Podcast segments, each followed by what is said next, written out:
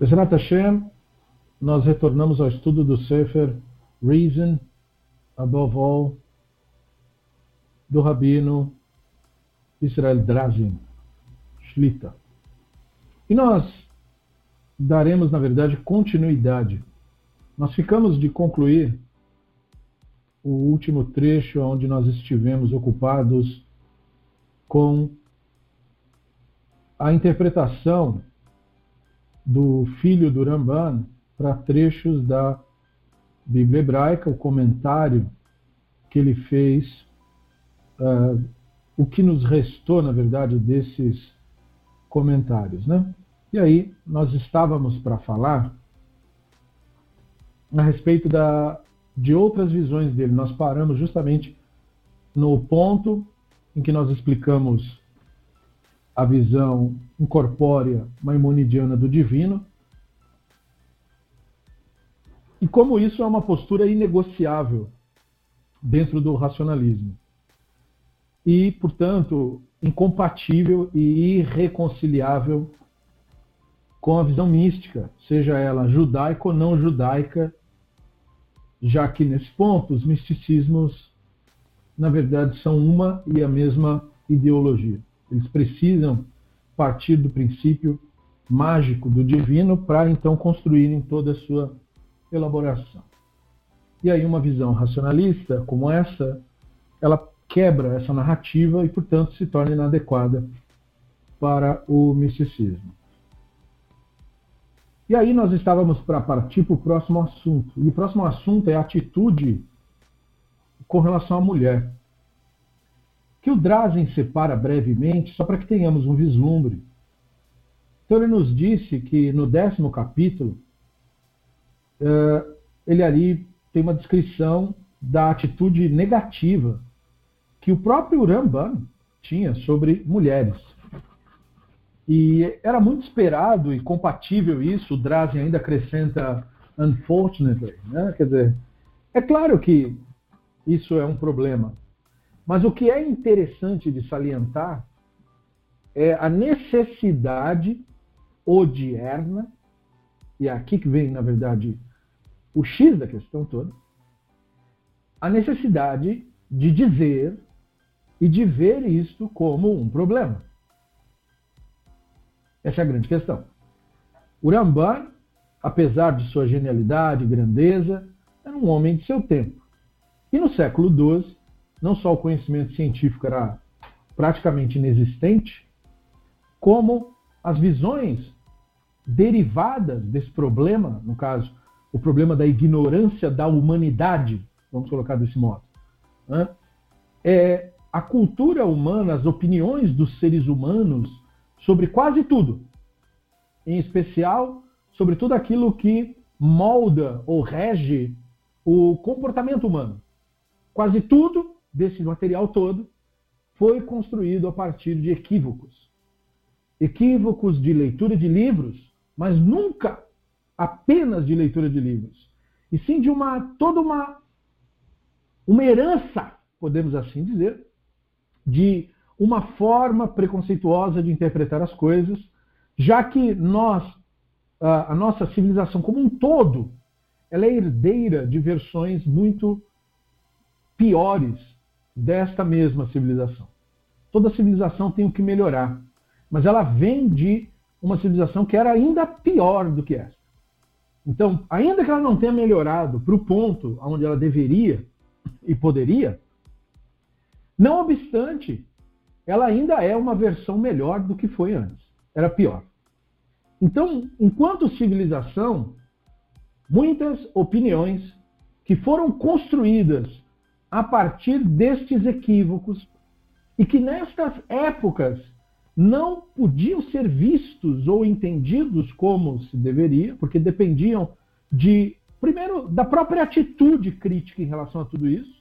Não havia necessariamente uma sociologia, não havia nenhum sociólogo naquele período fazendo uma análise da sociedade e dizendo, pessoal, eh, esse nosso modo de vida é bárbaro, é cruel, é, é, vocês não estão entendendo, vocês não estão vendo as crueldades que nós estamos praticando diariamente, em todas as casas, em todas as famílias. Nenhuma dessas reflexões se vê presente nesse período. Era um período onde a agressão contra a mulher, por exemplo, era um acontecimento do dia a dia, normal, não tem problema nenhum. Ah, outro dia um cara estava ali, né, ele bateu na mulher dele, é, ele, de vez em quando ele se descontrola um pouco. Ninguém cogitaria dizer, ah, ele cometeu um crime, ou ele fez alguma coisa moralmente reprovável. Aquele mesmo cara que fez aquilo vai estar rezando na sinagoga no Shabat seguinte, lá na frente, inclusive dando lição de moral e dizendo que Deus gosta que se comporte da maneira correta. O mesmo cara que fez aquilo. Não sei se você está conseguindo perceber o que, que eu estou dizendo.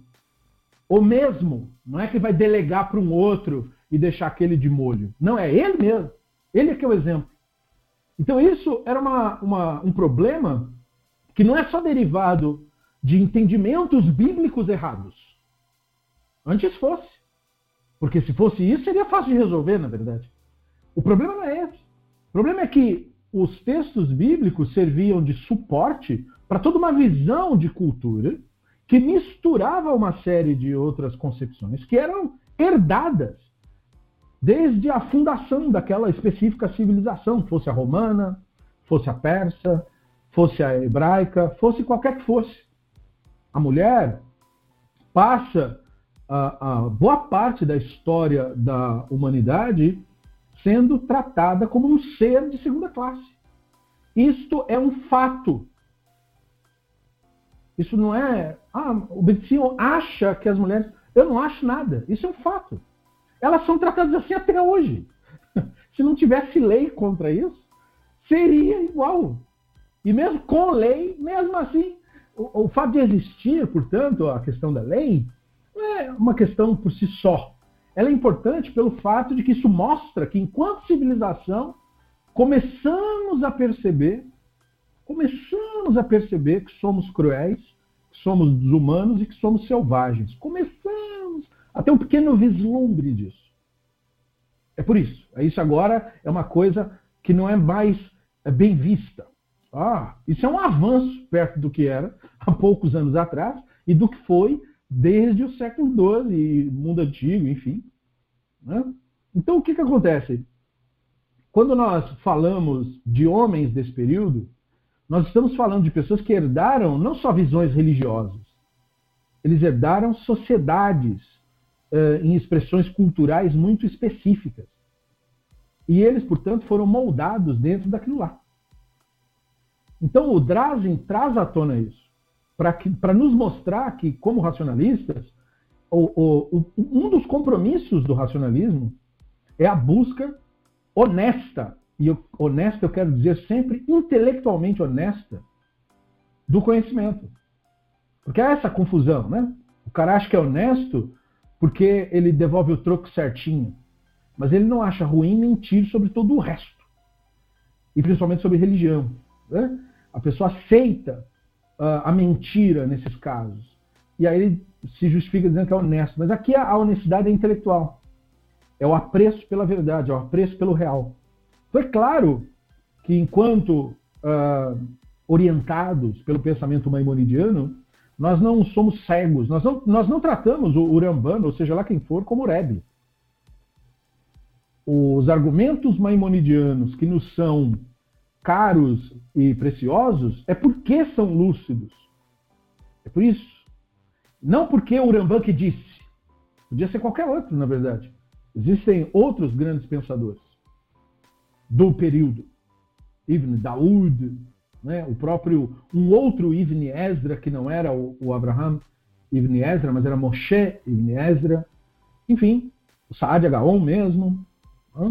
E estes sábios, o próprio Rambam faz uma crítica ao Sadi Gaon, de uma determinada maneira de se expressar que ele utilizou, essa liberdade, essa honestidade que eles tinham entre si, isso se perdeu ao longo do tempo.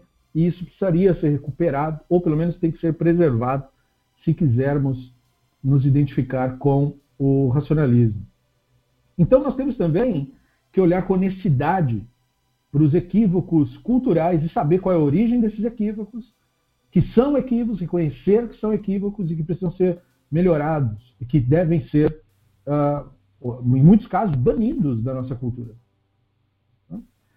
E, e, não dizer, não, mas é a cultura judaica, é o modo judaico. É esse o pensamento do retrógrado, é esse o pensamento do fanático. É isso que a ortodoxia deseja. Ela deseja que o modo de pensar do século XII seja perpetuado ad infinitum. Então, que, os, que as pessoas tenham sempre é, é, que refletir aquele comportamento selvagem, é, intelectualmente atrasado e essa visão de mundo torpe e já refutada pelo avanço no conhecimento humano. E dizer que isso é ser tradicional. É, é, esse argumento é tão estúpido que é como um canibal dizer: eu não posso parar de comer pessoas, porque é a minha tradição. Eu, eu herdei isso desde os meus antepassados de 10 mil anos, nós nos alimentamos de pessoas. E agora você vem me dizer que eu não posso fazer isso? Eu não posso seguir minha tradição? Não, eu sou uma pessoa tradicionalista. Eu vou cumprir os meus ritos tradicionais. Você acharia um absurdo ouvir isso. Você diria, não, mas peraí, amigo, mas não é assim que funciona. Eu até entendo. Exatamente. Quer dizer, isso é loucura. Você não pode perpetuar a estupidez em nome de um tradicionalismo. Isso não faz nenhum sentido. E veja, o Ramban, em momento algum, ele rompe com a tradição judaica clássica. Muito pelo contrário, é que o Ramban enxergava a tradição judaica clássica como um, um fenômeno cultural vivo. E como toda coisa viva, ela cresce e se transforma e amadurece. E o problema dos movimentos judaicos que se dizem tradicionalistas, conservadores, é que eles não crescem e não amadurecem. Eles são infantis intelectualmente, suas narrativas são, é, na melhor das hipóteses, belos contos de fada.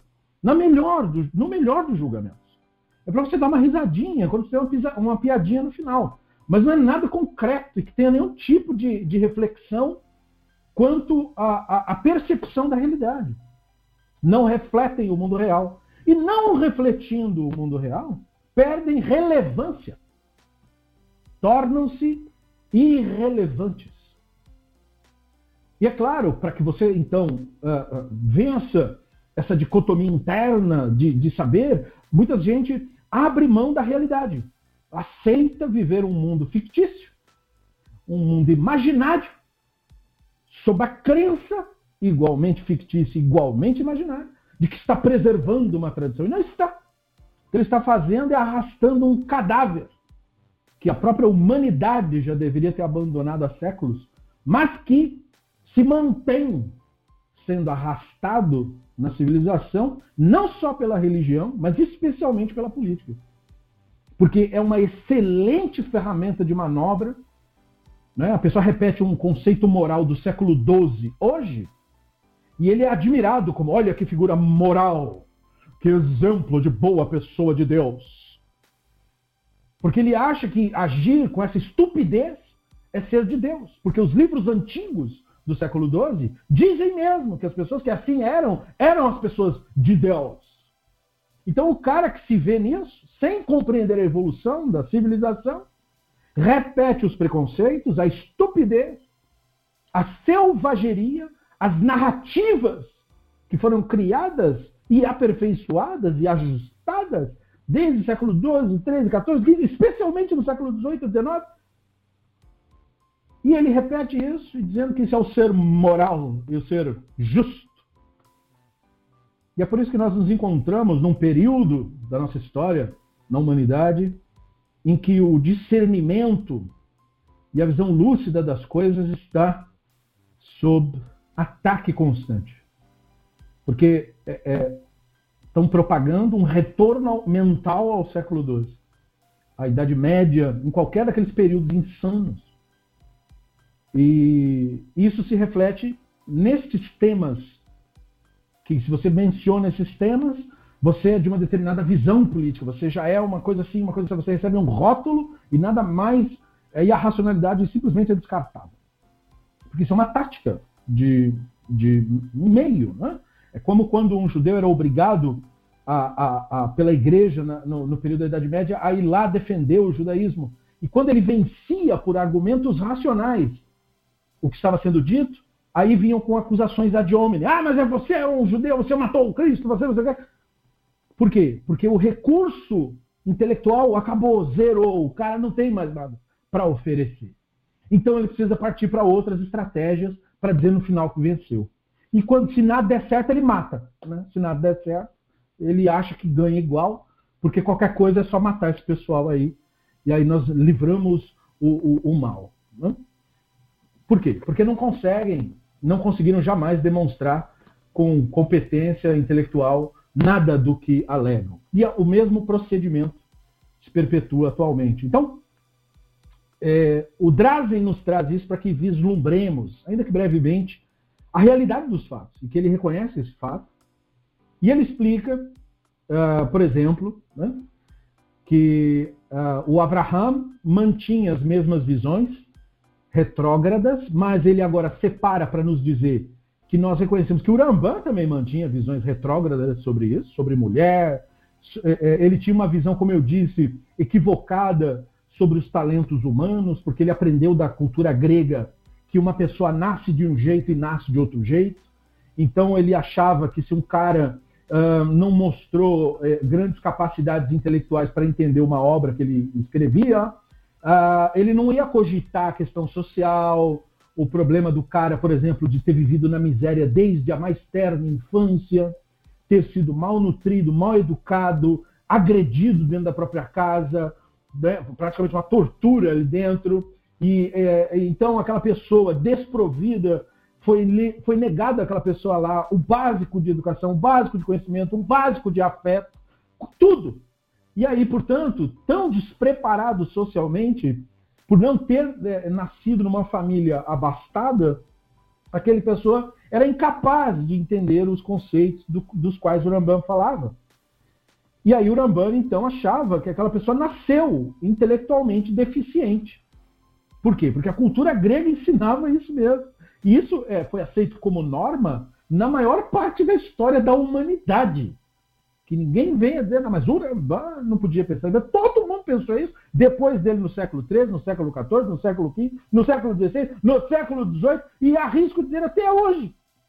Até hoje esse, esse tipo de linguajar existe. Né? Daquela gente que não entende, aquela gente não sei o quê.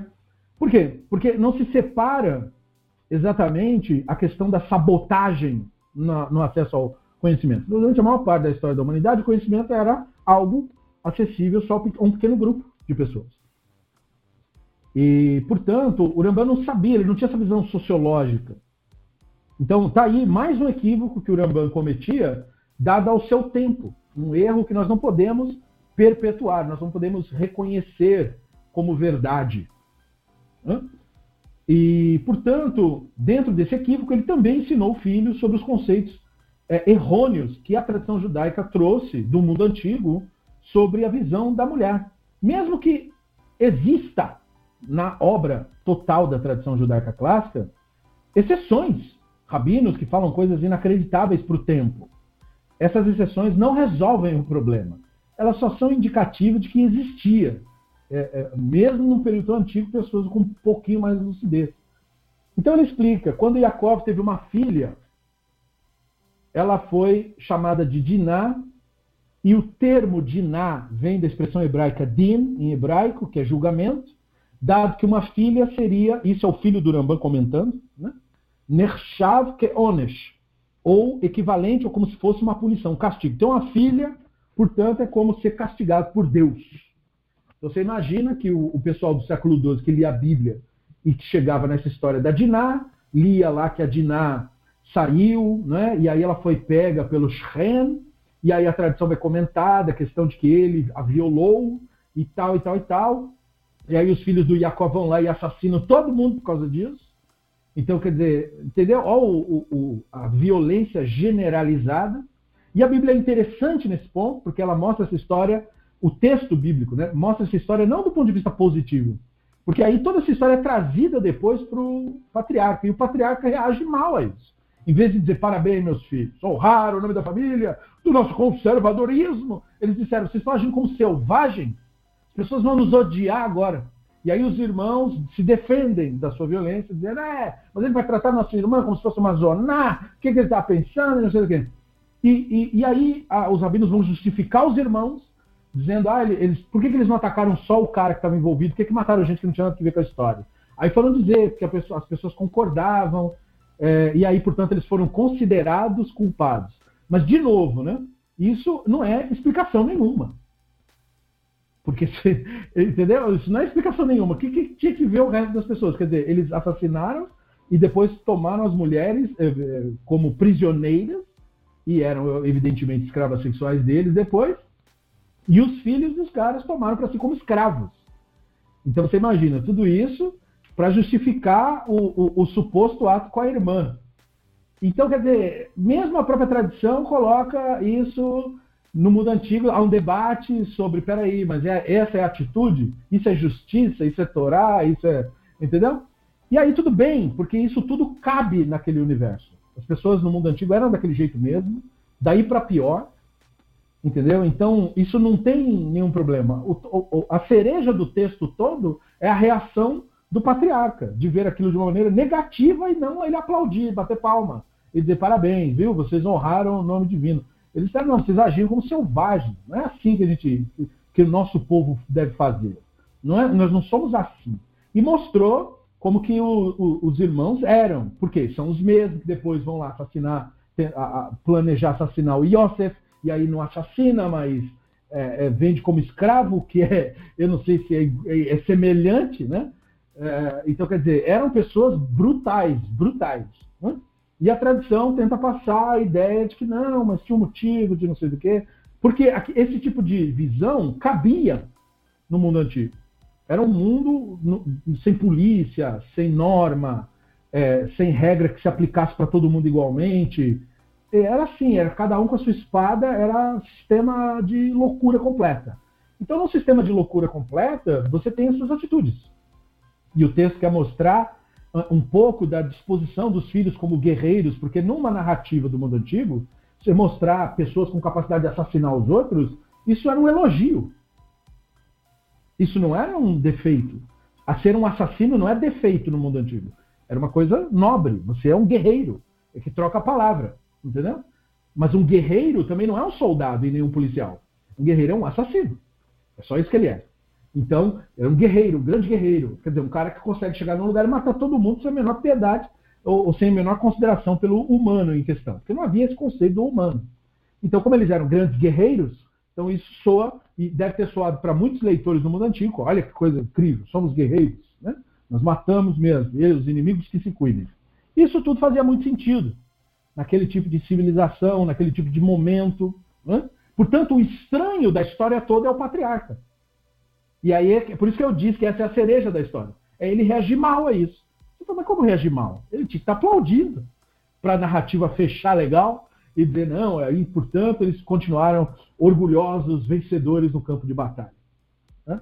Eles mentiram, fizeram subterfúgio e assassinaram, o patriarca reage mal a isso.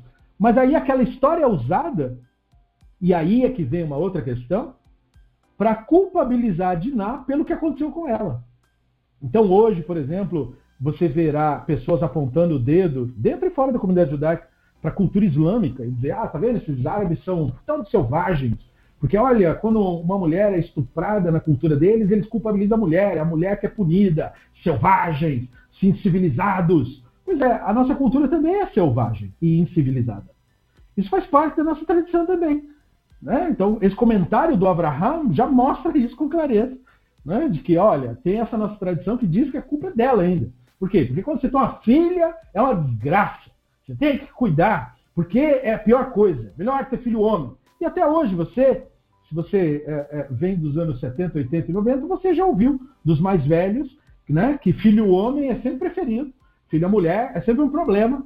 E você sabe disso, não preciso te convencer disso, você compartilhou a mesma cultura preconceituosa que a minha.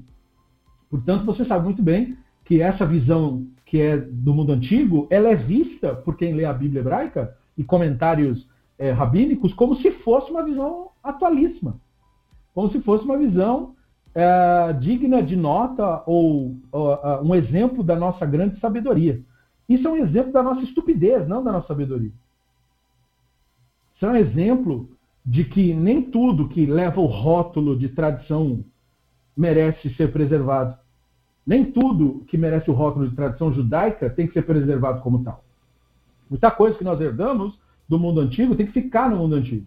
não cabem mais, porque nós aprendemos mais sobre o ser humano, sobre a sociedade, sobre os conhecimentos do mundo, e estas informações novas alteram a maneira de ver. Mas, como eu disse no começo, muitas visões que uh, foram uh, criadas no mundo antigo são mantidas hoje a despeito das informações novas que as contradizem, que mostram que essas atitudes são absurdas, que essas atitudes são uh, insustentáveis. O que mais falta? É?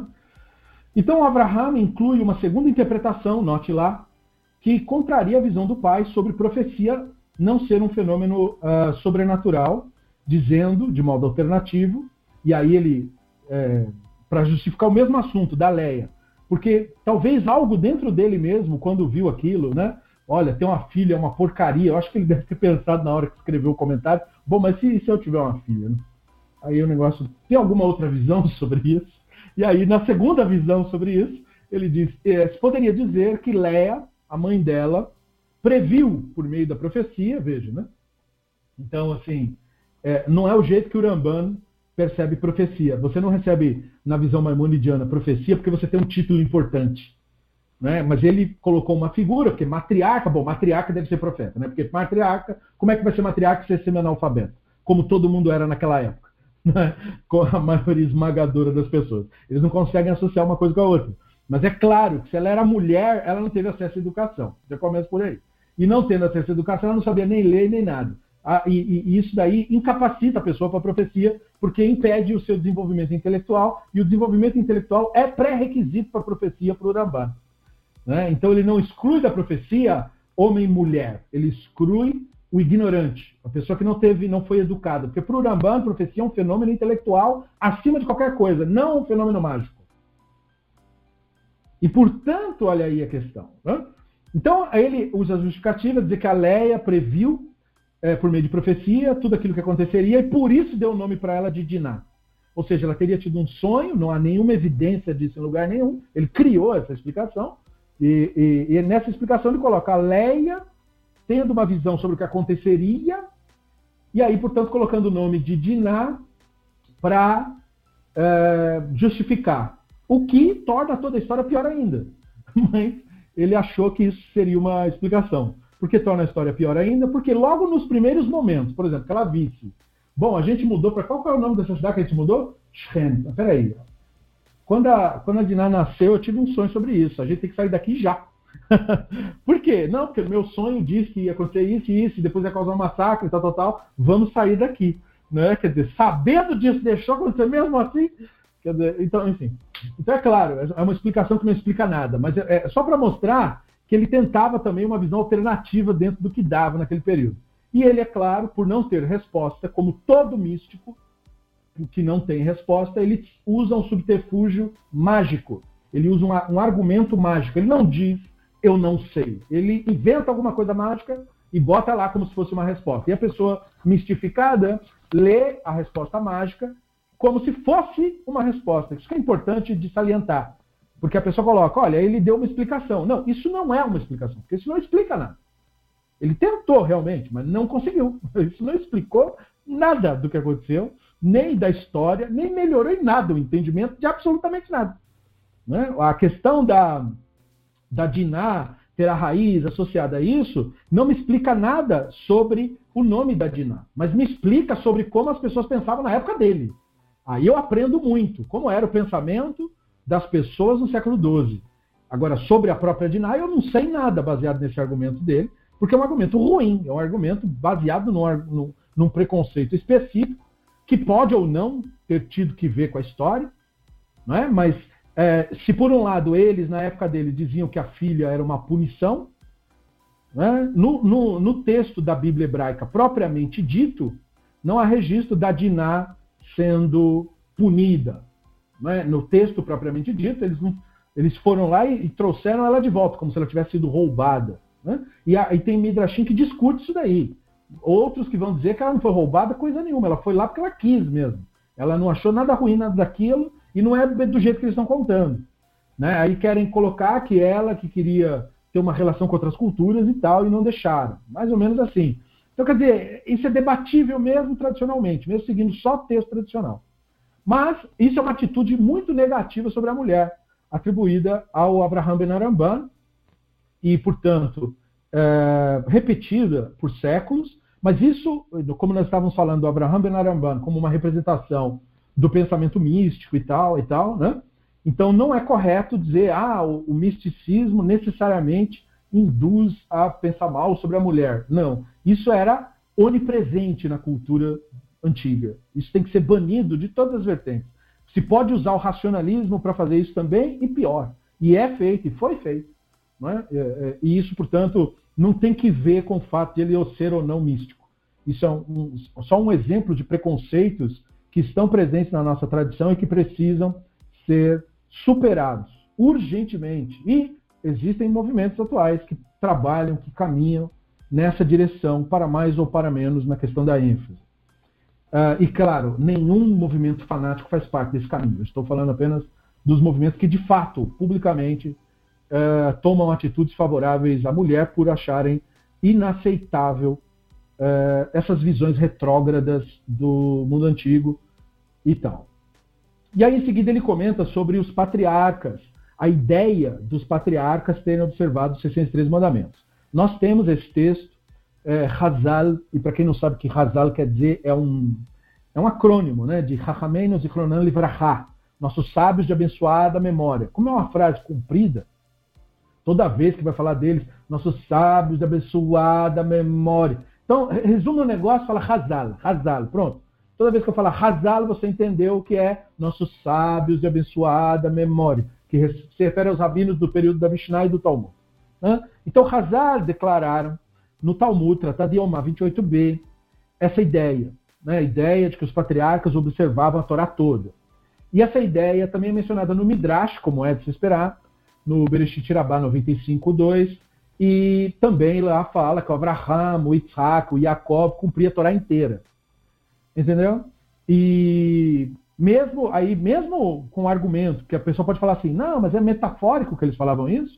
Não, não. Eles inclusive discutem mas eles cumpriam antes da divindade ter ordenado? Sim, antes da divindade ter ordenado. E aí tem todo um, um, um jogo interpretativo nessa história. Porque quando você inventa uma história e aí ela gera alguns problemas com a narrativa, você começa a criar outras histórias para tentar consertar a primeira história que você criou. Então, o mesmo caso é aqui.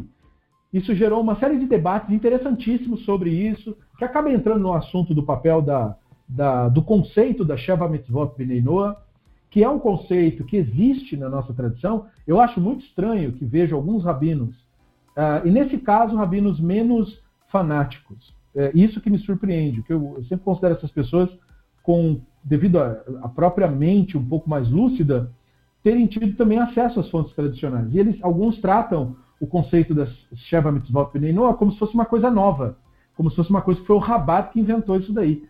Quer dizer, isso é, é, é, pobreza no conhecimento da tradição. O Talmud inteiro fala disso. É claro que não fala o tempo todo disso, não tem um tratado sobre isso, isso não era um assunto que interessava muito os rabinos. É verdade, mas em todo momento em que a pauta permite, os rabinos comentam sobre isso, sobre o fato de que é, o pacto que o Hashem faz lá com o Noah, na nossa narrativa, ele é um pacto que foi entendido na tradição como que tendo como consequência observâncias específicas, e eles é, é, trabalham quais eram essas observâncias, ou seja, o que, que, eles receberam de tradição sobre isso, e é dali, dessas fontes de discussões tradicionais, que vem o conceito da Sheva Mitzvot Penenoa. Então não é uma coisa nova, coisíssima nenhuma. A questão é que durante séculos ninguém falou disso, porque ninguém se preocupava em falar disso, porque não dava tempo enquanto o cristão estava querendo matar os outros. Porque se hoje você vive num mundo onde você vê o islâmico como um grupo terrorista, Estado Islâmico matando, decapitando pessoas, não sei o quê, saiba que durante poucos séculos atrás eram os cristãos que estavam nesse papel. De matar os outros, toca fogo, mata, decapita, destrói a cidade, e bota o Cristo e não sei do que, e vamos morrer todo mundo aí, porque se não aceitar a religião morre mesmo. Isso que hoje os islâmicos fazem, para nós, a nossa percepção judaica, até bem pouco tempo atrás, e é bem pouco mesmo, porque a Segunda Guerra Mundial foi historicamente ontem, era padre que estava andando de mão dada com Hitler lá e dizendo que é isso, é o Cristo, e é isso, e é isso que nós vamos fazer. Então o cristianismo, para nós, ele não é sinônimo dessa propaganda que é feita. Né? ele é sinônimo de violência, de Estado Islâmico e Estado Católico, para nós é a mesma coisa. Porque sempre resultou em violência e morte para nós. Né? Só não resulta em violência e morte para quem baixou a cabeça e se submeteu. Mas para quem, como nós, não negou a própria tradição e seguia a própria vida, acusações e manobra, e jogar a população contra a pessoa, incitar ódio e antissemitismo, isso é norma. Isso parou outro dia atrás.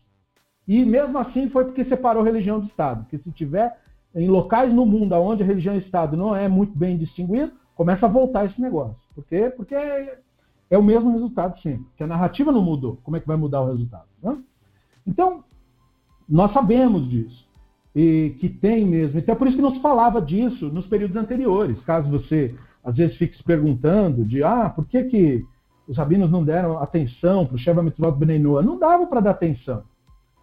Né? Historicamente era, era uma coisa difícil. Nem poder morar em cidade judeu podia até antes do iluminismo. Nem poder morar dentro do lugar. É obrigado a ficar fora. O gueto não é invenção judaica. Gueto é invenção cristã. Você tem que morar fora, porque é o diabo, não sei do que, do Cristo, não sei da qual. Então você tem que ficar fora. Então veja, a, a, vida judaica vai passando séculos, ela vai se adaptando a esse tipo de vida. Então eu não tenho que ter contato com o cara de fora, entendeu? Porque ele me odeia por natureza, porque ele aprende desde pequenininho. Fui eu que matei o Deus que ele reza. Né? Quer dizer, mesmo que isso, essa própria frase não tenha nenhum nexo. Mas enfim, nunca precisou ter nexo para poder matar os outros. Qualquer justificativa serve para violência. Você pega uma pessoa que quer ser incitada à violência, qualquer justificativa serve, não precisa ser uma boa. Qualquer uma. É, só para ela. Fala para ela, esse é o certo. Esse é o que a pessoa boa faz. Ela já topa, essa explicação já está boa para ela. Mesmo que não seja explicação nenhuma. Então, assim, não tinha como os rabinos trabalhar o conceito.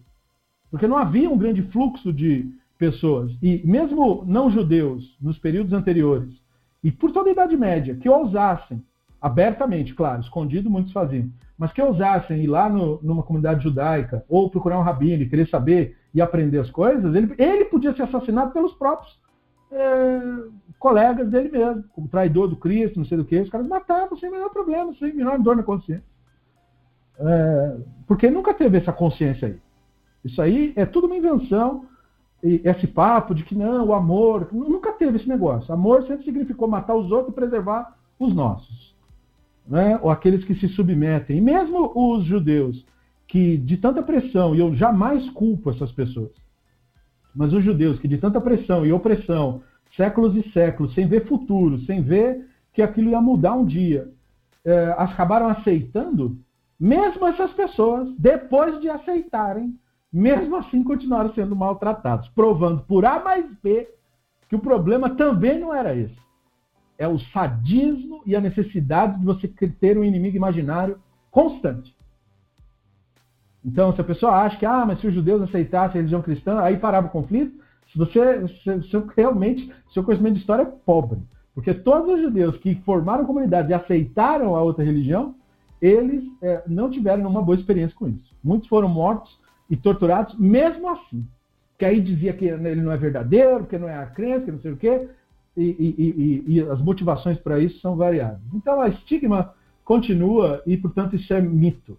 Né? Esse mito do amor e mito da tolerância, isso é tudo papo furado. Nunca foi verdade isso daí. E não é verdade até hoje, eu diria. Porque não é porque um indivíduo é lúcido que um, a ideologia é lúcida. Que há um católico ou outro lúcido, tem muitos. Eu conheci diversos, né? Gente lúcida, gente com clareza, gente realmente bondosa, mas a instituição que ele faz parte é criminosa. Ele pode ser uma pessoa lúcida mesmo, eu não tenho a menor dúvida que seja, mas a instituição continua sendo criminosa. Não é porque ele não passa, ele não resolve o problema da instituição. Da mesma forma que eu estou dizendo, não é porque uma coisa é tradicional da tradição judaica que automaticamente ela é correta.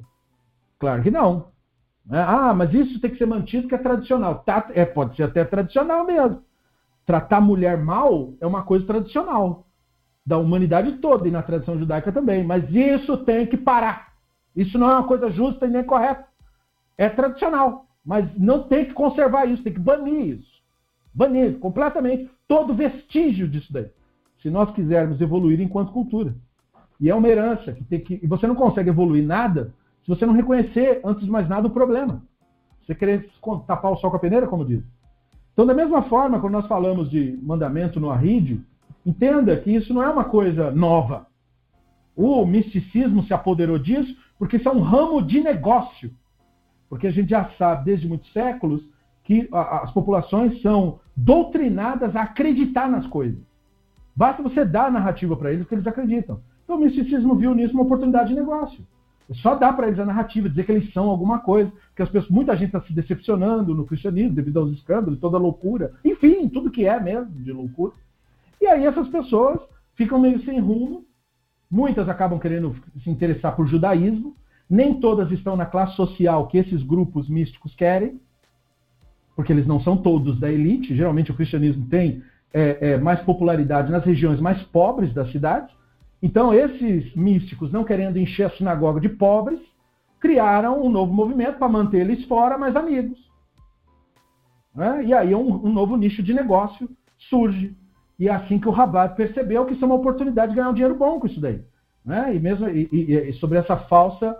Uh, com essa, esse falso guarda-chuva de que nós gostamos de vocês e tal, que isso é, é, é, só uma falácia. Nós queremos a dominação mental, a doutrinação, o controle.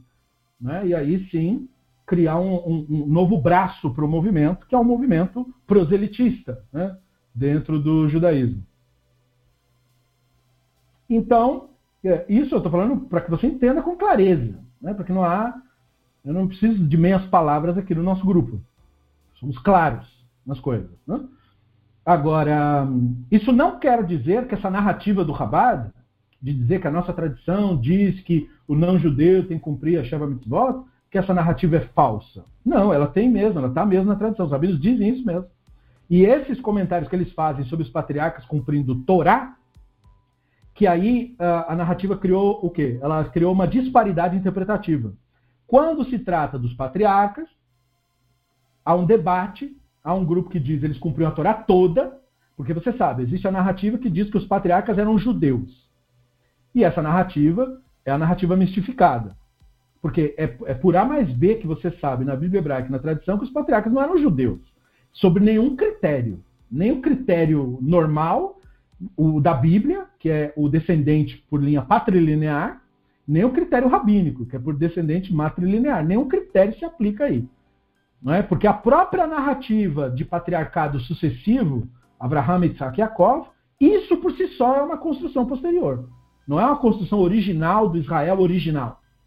Ou seja, as tribos do norte não tinham essa narrativa. E nem as tribos do sul. As tribos do sul tinham uma narrativa dentro da qual apenas Abraão era o patriarca. E as tribos do norte tinham outra narrativa dentro da qual apenas Yaakov era o patriarca.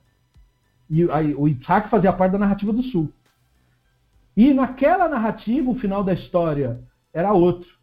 Né? A história do Abraão terminava com a morte do Isaac, na narrativa do sul. E na narrativa do Jacob, ele não era neto de ninguém. Ele era o patriarca fundador do povo de Israel. Por isso que é o nome dele que é associado ao nome da tribo. Jacob, que se chama Israel. Ele é o Israel e os descendentes dele são o Israel, que era só as tribos do norte. Então, esse papo de que da sucessividade também é uma, é uma interpretação póstuma, depois que a história vai sendo elaborada e recontada e rebuscada, e o estudo acadêmico tem demonstrado que as narrativas ainda guardam os resquícios que se pode separar para que você consiga ver como era a narrativa antes da edição ter sido feita. Então, portanto, a narrativa mistificada, que quer criar a fantasia do Abraão judeu, Isaac judeu e Jacob judeu, essa narrativa ela se torna pior ainda em face, se ela já não fosse ilógica o suficiente, com o próprio conteúdo tradicional, ela se torna pior ainda quando você analisa ela do ponto de vista acadêmico. Aí você vê que a má fé não tem limites, porque esses conhecimentos acadêmicos não estão escondidos de ninguém. Eles simplesmente são ignorados porque eles não servem ao propósito de dominação uh, de narrativa. Ele não serve à manipulação, ele não serve à doutrinação. Ele, ele na verdade, atrapalha a doutrinação. É? Porque se eu, for, se eu for dizer para você, meu ouvinte, que está aqui estudando conosco, que não é de família judaica, que o Abraham, o Isaac e o Jacob não eram judeus, se eu disser isso para você, você vai se identificar, porque você também não é. Então você fala, peraí, então eles não eram judeus. Por que dizem que ele era judeu? Pois é, a tradição não diz que ele era judeu, a tradição diz que ele era hebreu. Hebreu não é judeu, querido. Hebreu é um hebreu. Era um grupo que falava ivrit por causa do idioma. Alguns dizem que era por causa do idioma, outros dizem que é porque atravessou o rio, e aí o termo atravessar em hebraico tem a ver com a raiz de hebreu. O Abraão era hebreu, mas ser hebreu não é sinônimo de ser judeu. Judeu é um conceito que surgiu muito, muito tempo depois. Então perceba aí que é, há uma mistura de significados que ela atende muito bem os propósitos místicos. Não é? Ou seja, você entender mal os termos e não os qualificar adequadamente, isso atende ao propósito de doutrinação. Porque eu te explico mais ou menos, você cria mentalmente falsas associações, e aí você acha que teve a resposta. E não teve resposta nenhuma. Abraão não era judeu, não tinha como ele ser judeu, porque nem existia isso. E muito menos Isaac, e muito menos Jacob. Né? Se você quiser colocar um primeiro judeu, tem que ser o Yudá, que era o patriarca da tribo de Judá, da onde judeu veio. Mas o, o, povo de Israel nunca foi um povo judeu. Judeu é uma coisa que foi popularizada na Alemanha nazista, porque o, o Hitler nos, no, colocava os nossos antepassados com jude, né, com judeu escrito, e também porque na Idade Média a igreja colocava essa nomenclatura no povo de Israel, o povo judeu, os judeus. Né, desde os romanos, os Iudaium, os Iudaium, certo? Porque era a tribo ali que se destacava, que tinha o poder político, né? Tinha também a tribo de Levi, mas essa é secundária. Então, a de Judá meio que engole a tribo de Levi. E aí a tribo de, a tribo de Judá passa a se representar como se fosse a, a nomenclatura do povo. Mas no Israel que nós estamos vendo, que é o Israel do mundo antigo, o, o, o, sequer o conceito de judeu faria sentido. Porque se você é da tribo de Binyamin, você não é judeu, você é beniamita. E o beniamita é tão membro do povo de Israel quanto um membro da tribo de Judá. Da mesma forma, se você é da tribo de Dan, você é danita, você não é judeu. Você é danita. Danita é outra coisa, não é judeu. É de outra ascendência. E não é do povo por causa disso? Claro que é. Né? Então, é, é, toda essa, essa, essa diluição de significados, ela serve muito bem no misticismo para diluir o sentido das coisas. Para que você não procure, não questione, não, não, não fique curioso sobre os conhecimentos acadêmicos que são produzidos sobre isso. Porém, esse debate surge no Talmud justamente porque tem essa visão dos antigos, que eles também não dizem, como o Drazen colocou no livro. O Drazen colocou no livro que o que é dito pela tradição é que Abraão e Isaac e Jacob cumpriam os 613 mandamentos. Isso, eu diria, é debatível, porque o Talmud diz que eles cumpriam a Torá. Só que Torá é um conceito vasto aí. E aí eles vão discutir, inclusive, quais mandamentos da Torá. E aí uns vão dizer que eles cumpriam todos os mandamentos, mas não no sentido literal de cumprir todos os mandamentos, e sim no sentido de cumprir aquele mandamento que representa todos os mandamentos. Por exemplo, abandonar a idolatria na tradição judaica, ela é equivalente a cumprir os 613 mandamentos. Tanto que é, sábios grandes, né, é, figuras importantes, como Rabban Gamaliel, dirá que o não judeu, que é por esse motivo, perceba aí, que o não judeu que abandona a idolatria, ele pode ser chamado já de Erudi, de judeu. Então o que ele quis dizer com isso? Porque a estigma né, dos povos sobre os judeus é o fato que os judeus se recusam a idolatria que eles vendem, que tentam forçar. Então Rabban Gamaliel falou, bom, mas mesmo membro de outra nação, que ele deu esse salto, ele questionou a própria idolatria e a abandonou, ele não disse que o cara veio para nossa religião, ele também não disse que o cara virou Bnei né, porque não dá para virar isso. Né? É, ele simplesmente disse, o cara abandonou a idolatria. Aí ele disse, esse cara é um judeu lá. Por quê? Porque ele será odiado lá, ele será perseguido lá, ele vai ter um destino e uma relação social muito parecido com a nossa. Ele é o nosso representante lá, porque ele abandonou do ídolo e os idólatras vão querer matar ele e odiar ele e toda a família dele, da mesma forma que fazem conosco. Vão mentir sobre ele, vão caluniá-lo, vão persegui-lo. Né? Então ele é um judeu, esse cara. Nesse sentido é, simbólico. Então, mostrando o entendimento simbólico do que Yehudi significaria. E, portanto, o Abraham, o Isaac e o Jacob não tinham, é, não tem como você defender essa narrativa mentirosa de que o Abraham é o primeiro judeu. Não. Isso simplesmente não faz nenhum sentido.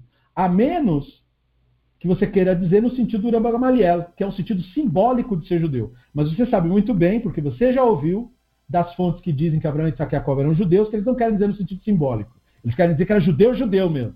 Né? O judeu verdadeiro judeu. E isso é mito.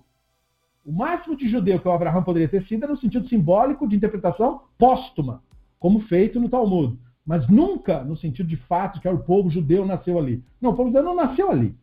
De maneira nenhuma. Né? Isso aí eram, eram os hebreus que mais tarde, né, segundo a narrativa que foi criada, que também não foi bem daquele jeito, mas que são as personagens lendárias que serão usados por aquelas tribos para criarem suas identidades comunitárias. E o Abraão faz parte dessa criação no sul e o Yaakov faz parte dessa criação no norte.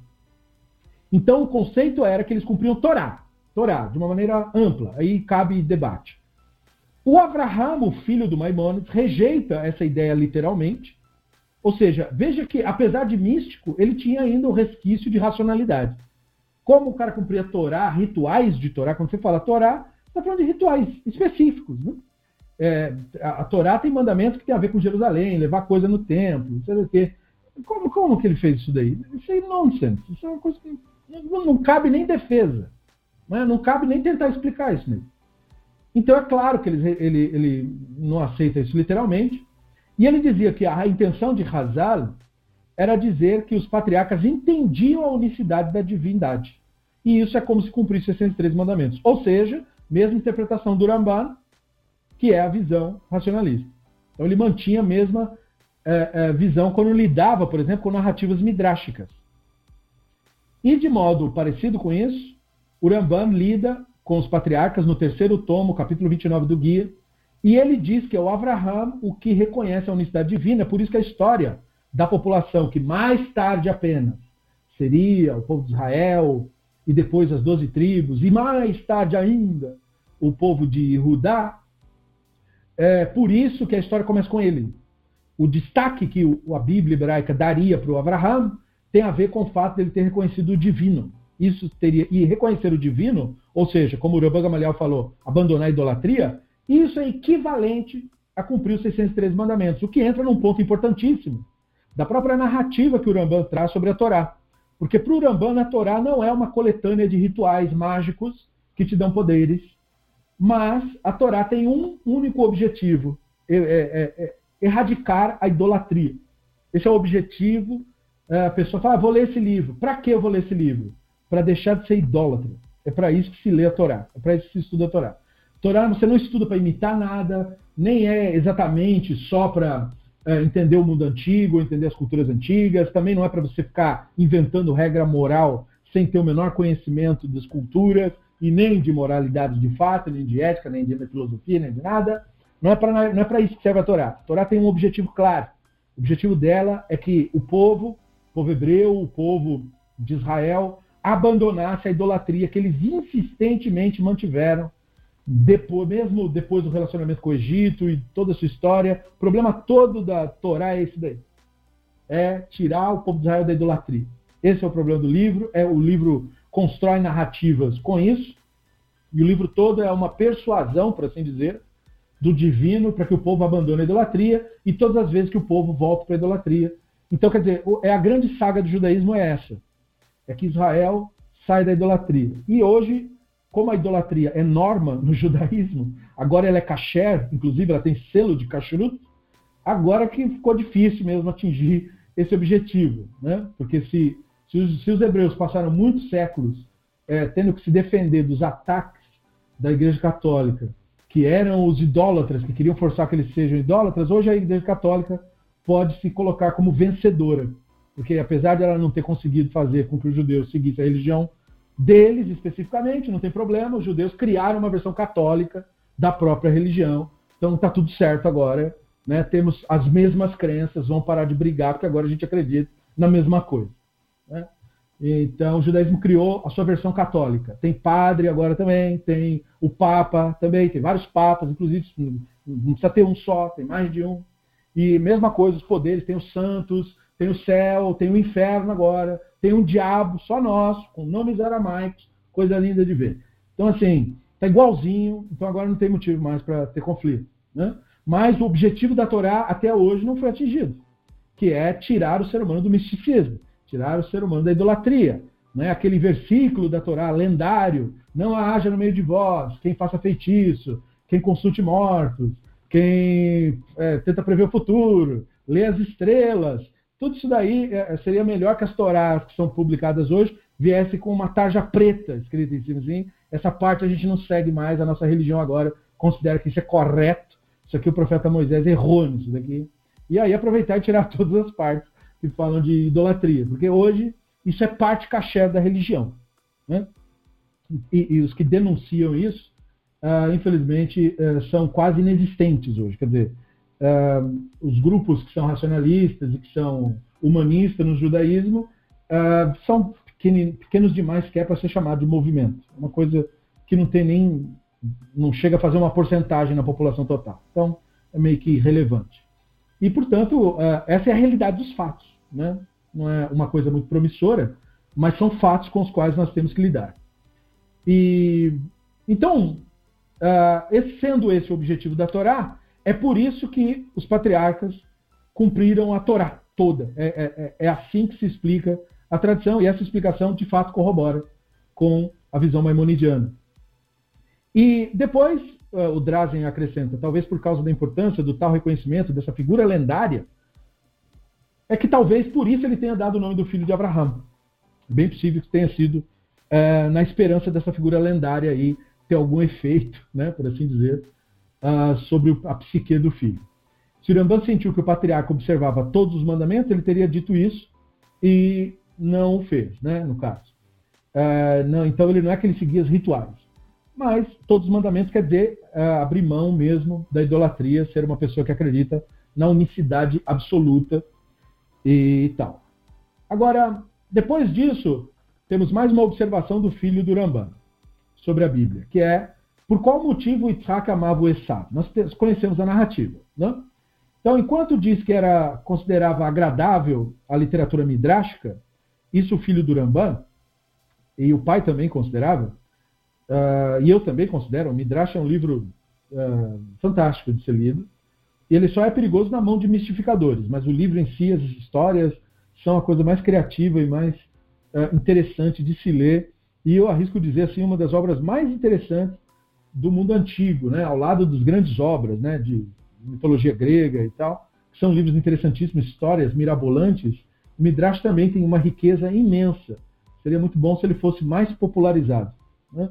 Infelizmente, a questão da não popularização é a questão do fato de que a, a propaganda do Midrash é que ele é para ser lido literalmente. E se o Midrash for lido literalmente, ele causa um problema gigantesco. Mas não é diferente de qualquer conto de fada que, se for lido literalmente, ele causa um problema gigantesco. Né? Então, ele é seguro porque ele é lido como uma história. E o Midrash deveria ser entendido assim também, mas infelizmente não é. Bom, mas aí ele mostra que ele apreciava a leitura do Midrash, mas uh, ele procurava entender a Bíblia como ele dizia, né, de acordo com o sentido simples. Eu coloco entre aspas, porque quando você apela muito para explicações místicas, você não está, na verdade, fazendo o que você disse que queria fazer, que é entender no sentido simples. E nós temos um exemplo de gente que falou sobre isso e não fez do jeito que falou, que é Urashi. Urashi é um dos maiores comentaristas da Bíblia Hebraica do Talmud, e logo no começo do comentário dele, ele diz que o objetivo dele é explicar o pshat, ou seja, o sentido simples. Mas Urashi já começa não fazendo isso. Ele cita Midrashim e ensinamentos de terceiro, e constantemente Midrashim. E se você usa o Midrash, o Midrash não é o Pshat. O Midrash já é o sentido do próprio Drash, né? da própria uh, homilia. E, portanto, você não está seguindo Pshat quando você faz isso. Ele faz o comentário de Pshat aqui e ali, mas ele não segue isso como regra interpretativa. Então, apesar de dizer que quer fazer isso, ele não faz com vias de fato. Da mesma forma, o filho do Rambam. Ele diz que quer o, Pshat, mas parece que é mais no sentido de dizer que aceite o que eu explico como se fosse verdade. É mais no sentido disso, que geralmente, principalmente hoje em dia, quando a pessoa usa esse argumento dentro do universo judaico de que está explicando o Pshat, o que ela, na verdade, está fazendo é doutrinando a, a, a, o ouvinte numa determinada ideia e dizendo que é a Torá que diz. É o velho argumento que a gente já conhece do mundo cristão, de que a Bíblia diz isso, e aí você vai ver, não é a Bíblia que diz, é a pessoa que diz que é a Bíblia que diz. Da mesma forma, o Pshat hoje serve mais ou menos como esse tipo de argumento dentro da religião judaica. E aí, portanto, nós nos perguntaríamos, mas se Urashi, apesar de se propor ao Pshat, não é inteiramente Pshat, quem é Pshat de fato? Um exemplo de quem é Pshat de fato é Ibn Ezra. Ibn Ezra é Pshat de fato. De fato. Todo comentário do Ibn Ezra não tem. E mesmo que ele faça uma alusão ao Midrash, ele faz quando é para explicar alguma terminologia. Ou seja, o foco dele não é contar história sobre o livro, é dizer essa palavra quer dizer isso, essa palavra quer dizer isso. Se lê desse modo e não daquele. Então, o Ibn Ezra, mais do que qualquer outro comentarista que eu tenha conhecimento, tem muitos comentaristas racionalistas, mas nem todo comentarista de fato é pshat. O Ibn Ezra fez um comentário pshat mesmo, mesmo pshat. Muito mais que o Rashi. Né? Então, o Rashi é excelente, o comentário dele é divertidíssimo, as alusões são inteligentíssimas. Mas o Ibn Ezra, que é um comentário que pode representar mesmo o pshat. O Rashi é mais ou menos, é um pouco de pshat com Drash com, com outras fontes. Muito bem. O Ramban comenta sobre o Midrash no Shimone Perakim, e, que é a introdução dele, né, do Pirkei Avot. Parece introduções do Pirkei Avot. Bom, Bereshit 25, 28 diz né, que o Yitzhak favorecia o Esav, porque aí a expressão usada ali em hebraico, né, Said Bepiv, e aí é traduzido popularmente como que ele gostava da caça, mas Rivka favorecia Jacob. Então, esse termo aí, saído beprive, literalmente isso aí quer dizer com a caça na boca. Então, o texto disse assim, e é uma linguagem antiga, já se percebe, né? Isaac favorecia o Esav, porque ele gostava da caça na boca. Entendeu? Mas Rivka favorecia o Jacob, porque ele estava com a caça na boca. Aí o Midrash Bereshit Rabá, que é usado pelo Narmanet, que é o comentarista místico clássico, né, o pai do misticismo, e outros intérpretes, como Urash, que usam Midrashim é, para dar sentido a texto, uh, eles dois comentam, e, e o próprio Bereshit Rabbah, para dizer que o Esav conseguiu o que queria do pai, porque alimentava ele com engano. Ou seja, a postura do Midrash, e foi preferida pelo Nachmanides, e é mencionada pelo Urashi, é que não é que ele caçava de verdade, trazia a caça e ele gostava do sabor da caça. Porque essa ideia parecia uma ideia, pareceu para eles, primitiva demais, entre aspas. Né? O cara favorecia só porque gostava da caça. Se você pensar no, numa visão de mundo antigo, onde, onde, como eu acabei de dizer, o homem se destacava que era um grande guerreiro, que era um assassino, o cara dizer que gostava do outro, que trazia uma caça boa, é uma excelente explicação de por que, que ele gostava do filho. Eu achei ótima a justificativa do texto. Acho que não precisa mudar nada, é isso mesmo. Gostava dele porque ele trazia caça. É, é isso aí. É um bom motivo para se gostar, principalmente se você vive naquele universo, né, onde comida é escassa, água é escassa, tudo é escasso. Esse caçador aí nos mantém. Eu nunca engordei tanto na minha vida. então, esse cara é fantástico. Né? Ele, é, ele seria um empresário de sucesso, um homem de negócio, pessoa com futuro, trazendo resultados, transformando vidas. Né? Um monte de coisa positiva poderia ser dito sobre ele, mas o Midrash prefere dizer que o que ele alimentava ali era com engano, não de fato. E aí o Midrash vai trazer toda uma justificativa de por que isso acontecia, pelo fato de que o Esav era mais voltado para a idolatria, né? então ele tinha ali um quê com as religiões em volta, e aí, portanto, por isso que ele não podia ser considerado herdeiro do legado da tradição, porque ele escolheu o caminho da idolatria. O que se fosse hoje seria o oposto. Né? Ele é que seria o representante do legado e o outro que ficava só lá estudando, o racionalista, esse aí não serve o legado, seria o Essave hoje. Né? Essa coisa do místico, do, do, da mágica, é isso daí que cola hoje. Principalmente esse, esse argumento de trazer o resultado, trazer o dinheiro para casa, né? trazer a caixa. Né? Esse cara que seria o exemplo. Mas naquela época era o contrário. Né? Era o cara que ficava estudando que tinha um resultado. Então, Abraham, o filho do Rambana, admitia que a interpretação era considerada por ele agradável e esperta. Né? Ele fala que era uma inteligente tal, a história que foi criada.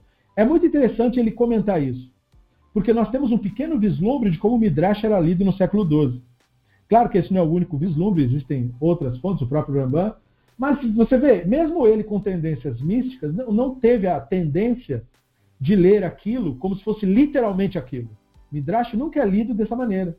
Né? Midrash é lido como uma homilia, né? e ele te conduz a determinadas ideias e perspectivas para serem debatidas. E ele mesmo falou: ah, gostei, é esperto essa história, uma história esperta, que levaria a pensar assim, assim, assado.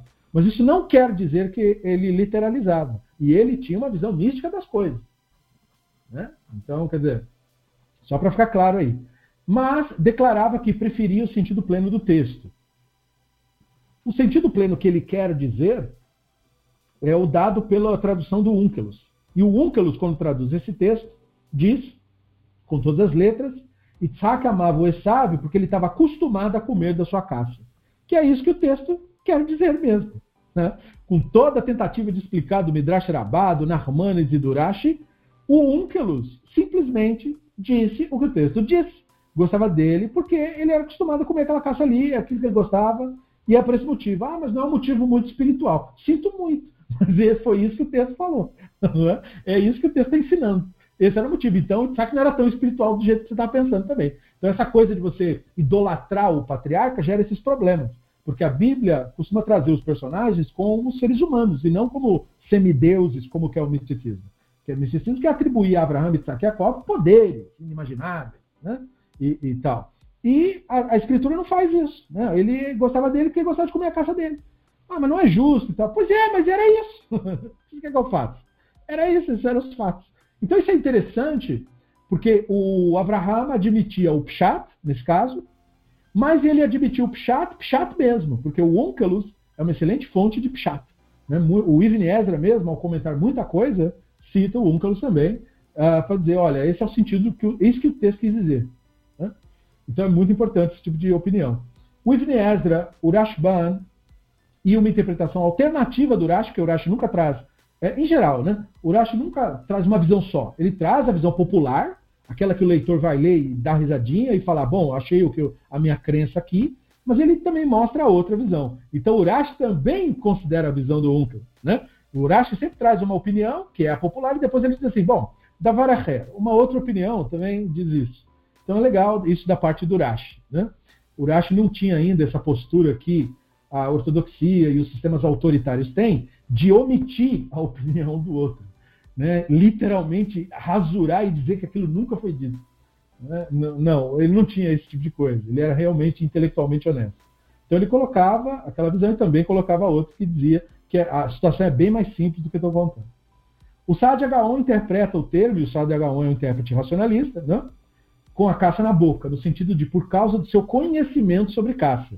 Muito interessante o Sábio H1, porque o Sábio H1 procurou fazer o quê? Pegou o que o Unkelus disse, só que deu uma elevadinha em homenagem ao patriarca. Não mudou o sentido pleno do texto, era ainda por causa da caça, mas não é só por causa da caça enquanto o bicho, porque aí não seria dizer que ele era bom caçador e sim bom cozinheiro.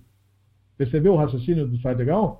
Se você usar essa explicação literalmente, então você não tem que dizer, ah, ele era um bom caçador. Sim que ele era um bom cozinheiro. Né?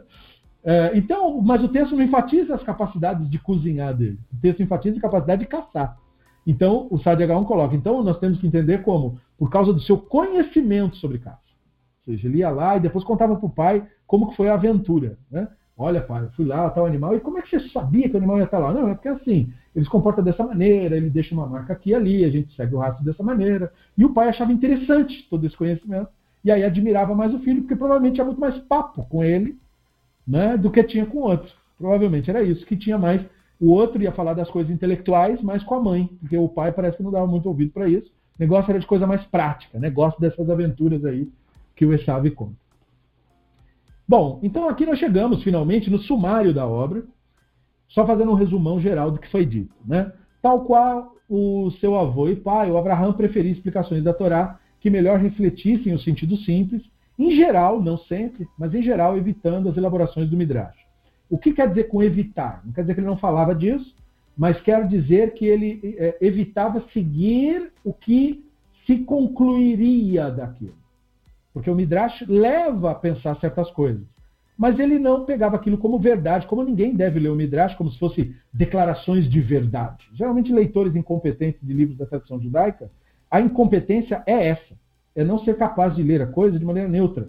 Entender, né? O cara pega um trecho do Talmud isolado, por exemplo, e diz que aquilo é uma verdade. O Talmud não é construído em versículos. Então ele não tem verdades, ele tem debates, ideias. Ah, tem um rabino que tinha uma tal ideia. Aquilo não quer dizer que aquela ideia é o judaísmo. Aquilo quer dizer que aquilo é uma visão. Tinha outra, e tinha outra, e tinha outra, e muitas vezes os rabinos diziam, não sei o que isso quer dizer. Próximo assunto. Então, aquilo era um debate, era um ensino sobre como refletir. Não era uma declaração de verdades. Né? O judaísmo se tornou essa anomalia católica muito tempo depois. A partir do século XVII em diante, é que o judaísmo vai começando a adquirir essas figuras autoritárias, já herdando do século XIII, XIV, XV, por causa do, do movimento místico e todo o problema que o movimento místico causou, inserindo, inoculando no judaísmo esse misticismo, essa visão autoritária e mágica das coisas, que vai se cristalizar mais tarde, quando surge o iluminismo e o movimento da Ascalá na ortodoxia, que absorve, junto com o racidismo, essa visão mística e passa a fazer leituras míopes da realidade, achando que isso é preservar a tradição. É, então, é, perceba, né? perceba a nuance do negócio. Precisa ler é, com competência. E ler com competência é você saber respeitar a autenticidade da obra, a época e principalmente o teor da obra. O Midrash nunca foi elaborado para ser um livro de verdades. Não é assim que funciona. O Midrash é uma homilia, uma forma de você enxergar e de refletir e, e daquilo que se pode extrair daquela narrativa principal. Né? Quais são suas possibilidades. E dentro do Midrash você tem informações interessantes, plausíveis, não plausíveis, e é justamente o exercício da detecção de todo esse processo que nos enriquece intelectualmente. E o Talmud é exatamente a mesma coisa. O Talmud não é um livro de verdades. Ele não põe na boca dos rabinos as verdades, as opiniões corretas. Ele põe tudo. Põe as opiniões corretas, as incorretas, os equívocos, os acertos, as opiniões bonitas, as que não eram bonitas, as que eh, procediam, as que não procediam, as coisas que eram da época, que não eram, os acertos que eles cometeram, os erros que eles cometeram, tudo ali para você exercitar, para você ser capaz de raciocinar, refletir, questionar, fazer como eles faziam. Eles deixaram aquilo como exemplo de como se pensa, como se debate. Né? Então, não tinha verdades. E, infelizmente, quem não sabe lidar com o texto da tradição judaica clássica não sabe por isso. Porque veio já de uma religião doutrinadora, autoritária, e aí ele não tem essa, essa capacidade intelectual de discutir as coisas. Ele ainda quer ouvir verdades. Ele quer dizer para ele o que eu acredito, qual que é a verdade. E ele não consegue lidar com isso, com esse universo que não diz. Né? O Talmud faz um debate inteiro sobre um assunto e termina o debate sem dizer quem tem razão. Vai embora. Então, concluímos aqui, próximo assunto. Não, mas espera, eu quero saber como que decide. Não, isso aí é você que resolve. Próximo assunto. Já te demos as ferramentas. Isso. Né? E porque é debatível, é discutível. E esse é o processo, de fato. Isso é um exemplo de educar. Educar é isso, não é doutrinar. Se eu disser para você, uh, uh, mandar você sem te explicar, então eu estou te doutrinando. Estou mandando você, é, ou dar uma explicação ruim, mandar e dar uma explicação falsa, né? É, também significa doutrinar. Dar ferramentas para pensar, é, habilidade de questionar, fazer análise interna, fazer crítica interna, aí sim nós estamos num processo educacional. E ele não incluiu, como se percebeu nas citações, reflexões filosóficas, como o pai fazia, embora suas opiniões possam ser vistas em seus breves comentários, como nós vimos. Ele pregava a fé cega, isso ficou muito claro, ao contrário do pai, que dava ênfase ao uso da inteligência. E, e o Drazen coloca isso porque às vezes a pessoa acha que é um exagero no comentário, mas é fato. Né? Para você agir com fé, é, você precisa abdicar da inteligência, abdicar do senso crítico. Acreditar é não saber. As duas coisas não caminham juntas. Se você sabe, você dispensa a crença, você dispensa a fé. Fé, pré-requisito para ela é não saber. Então, por isso que são opostos. Né? Então, ele pregava a fé cega, ao contrário do pai, que dava ênfase ao uso da inteligência. Apesar de deixar clara a visão do pai sobre estudo, depender do uso da inteligência. Né? Ele era um pouco contraditório, uh, o filho do Rambam tinha isso por característica mesmo. Alguns de seus comentários contradizem as visões do pai, como nós vimos, né, comentários mágicos. Outros a modificam ou desconsideram. Então, aí no caso, teria que ter a cuidado de perceber quando é cada caso.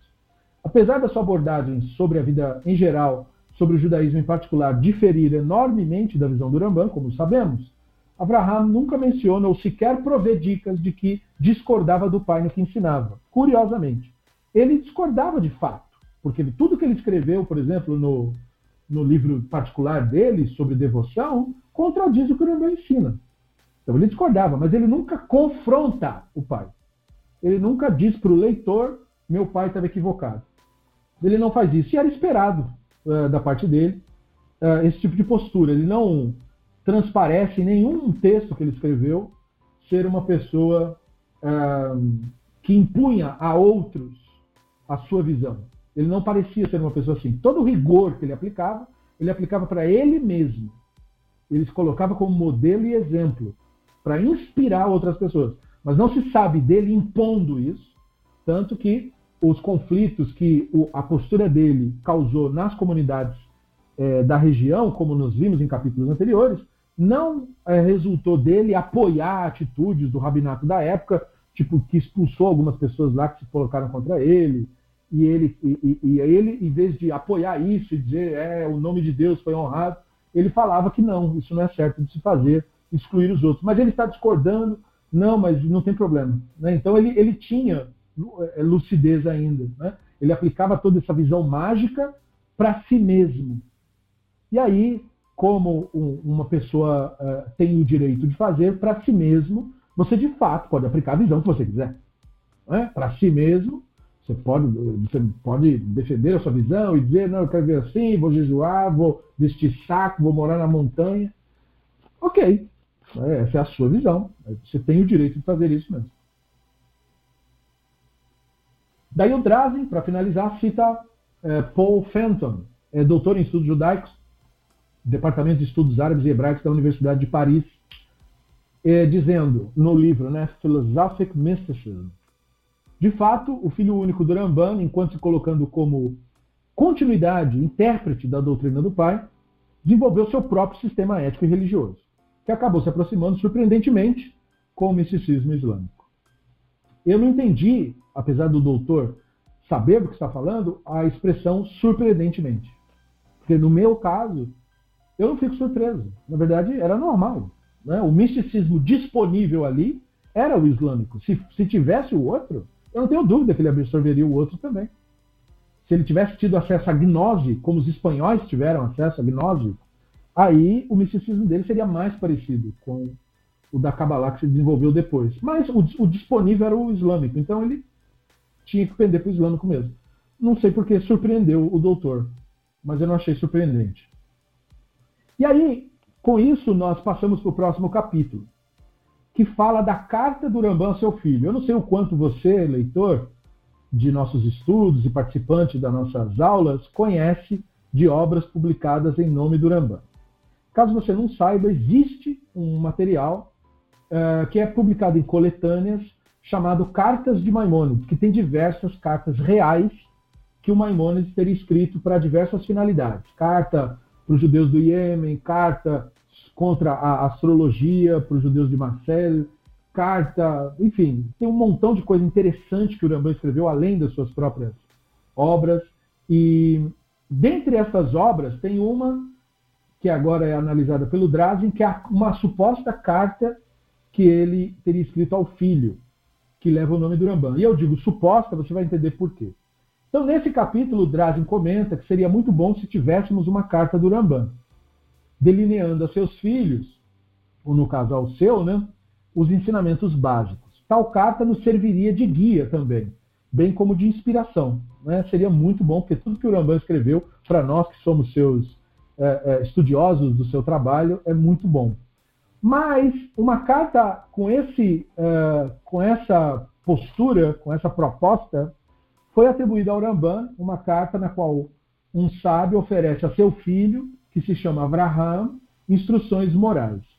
Porém, como será visto, dada a claríssima diferença, a diferença entre o escrito de o, o jeito de escrever, né? as ideias apresentadas na carta, contradizendo o pensamento maimonidiano, o consenso entre pesquisadores, entre acadêmicos, é que esta carta, chamada de Carta de Abraão de Maimônides ao seu filho, é uma forja.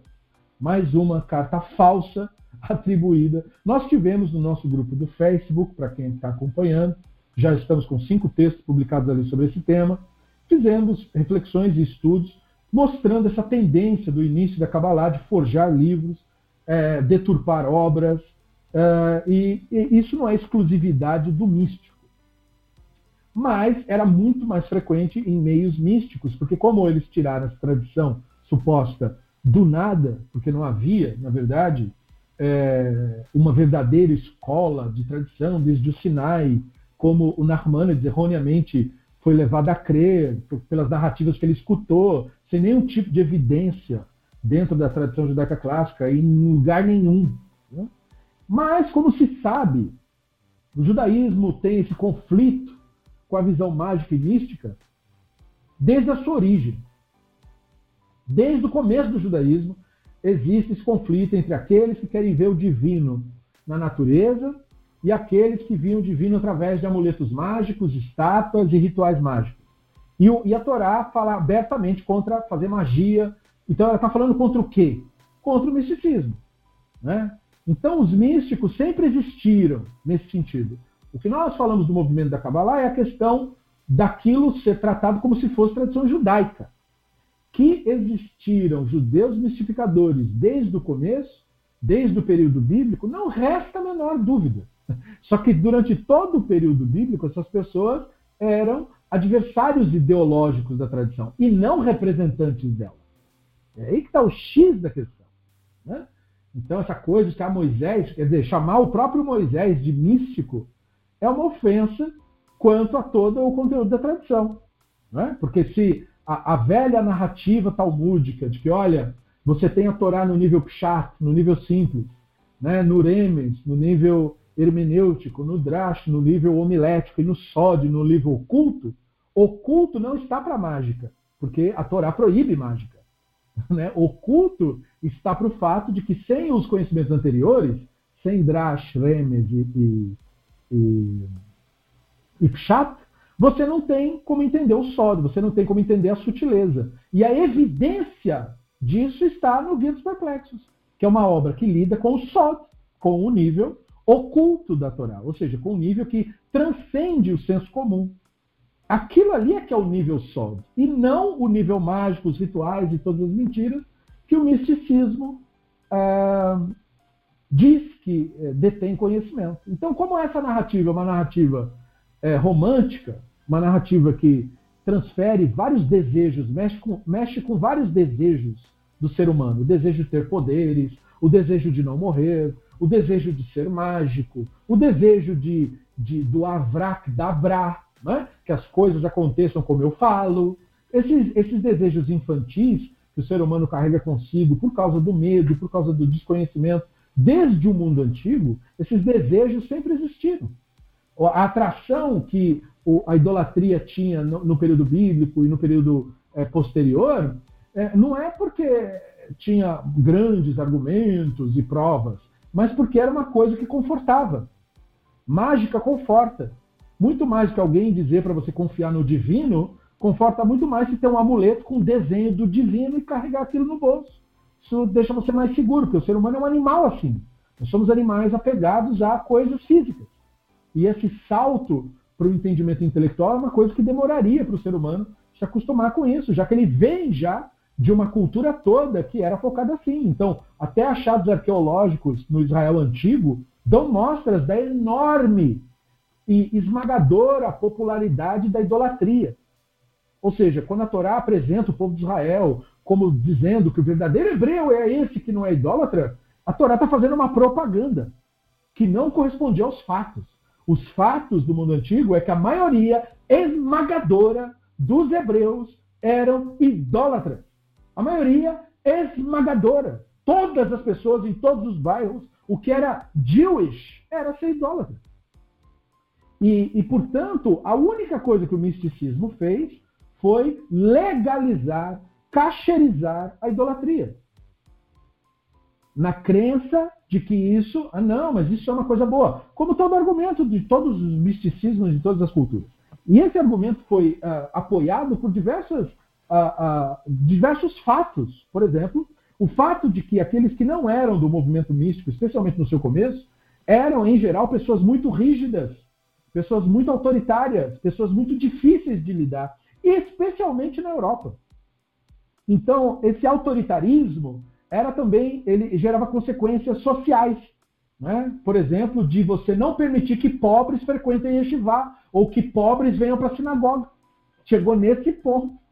Então, esses místicos tinham esse trabalho, esse argumento mágico, mas esse argumento apelava, é, é, encontrava lugar no coração de pessoas que já haviam sido expulsas é, do convívio é, da sinagoga porque não tinham recurso financeiro para botar o filho lá.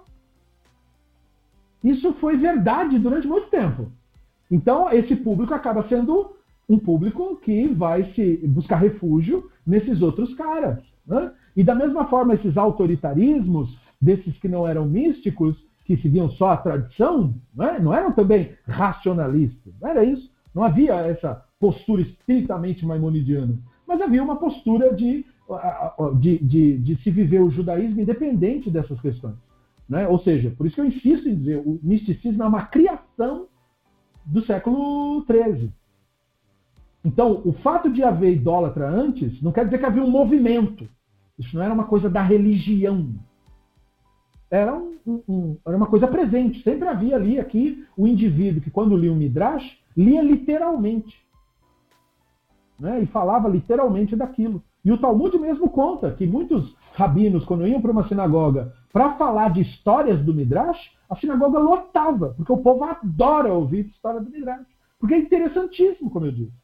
Mas não havia o filtro de dizer, pessoal, é uma homilia, não estou dizendo que isso é... Não havia nem esse tipo de critério. Deixava no popular, cada um entendeu do seu jeito. Mas o fato é, as pessoas iam é, para ouvir aquelas histórias e enriqueciam suas vidas imaginando essas outras versões das cenas bíblicas. E isso tinha uma finalidade social. Lembremos quem eram os judeus, os perseguidos, os expulsos, especialmente por cristãos.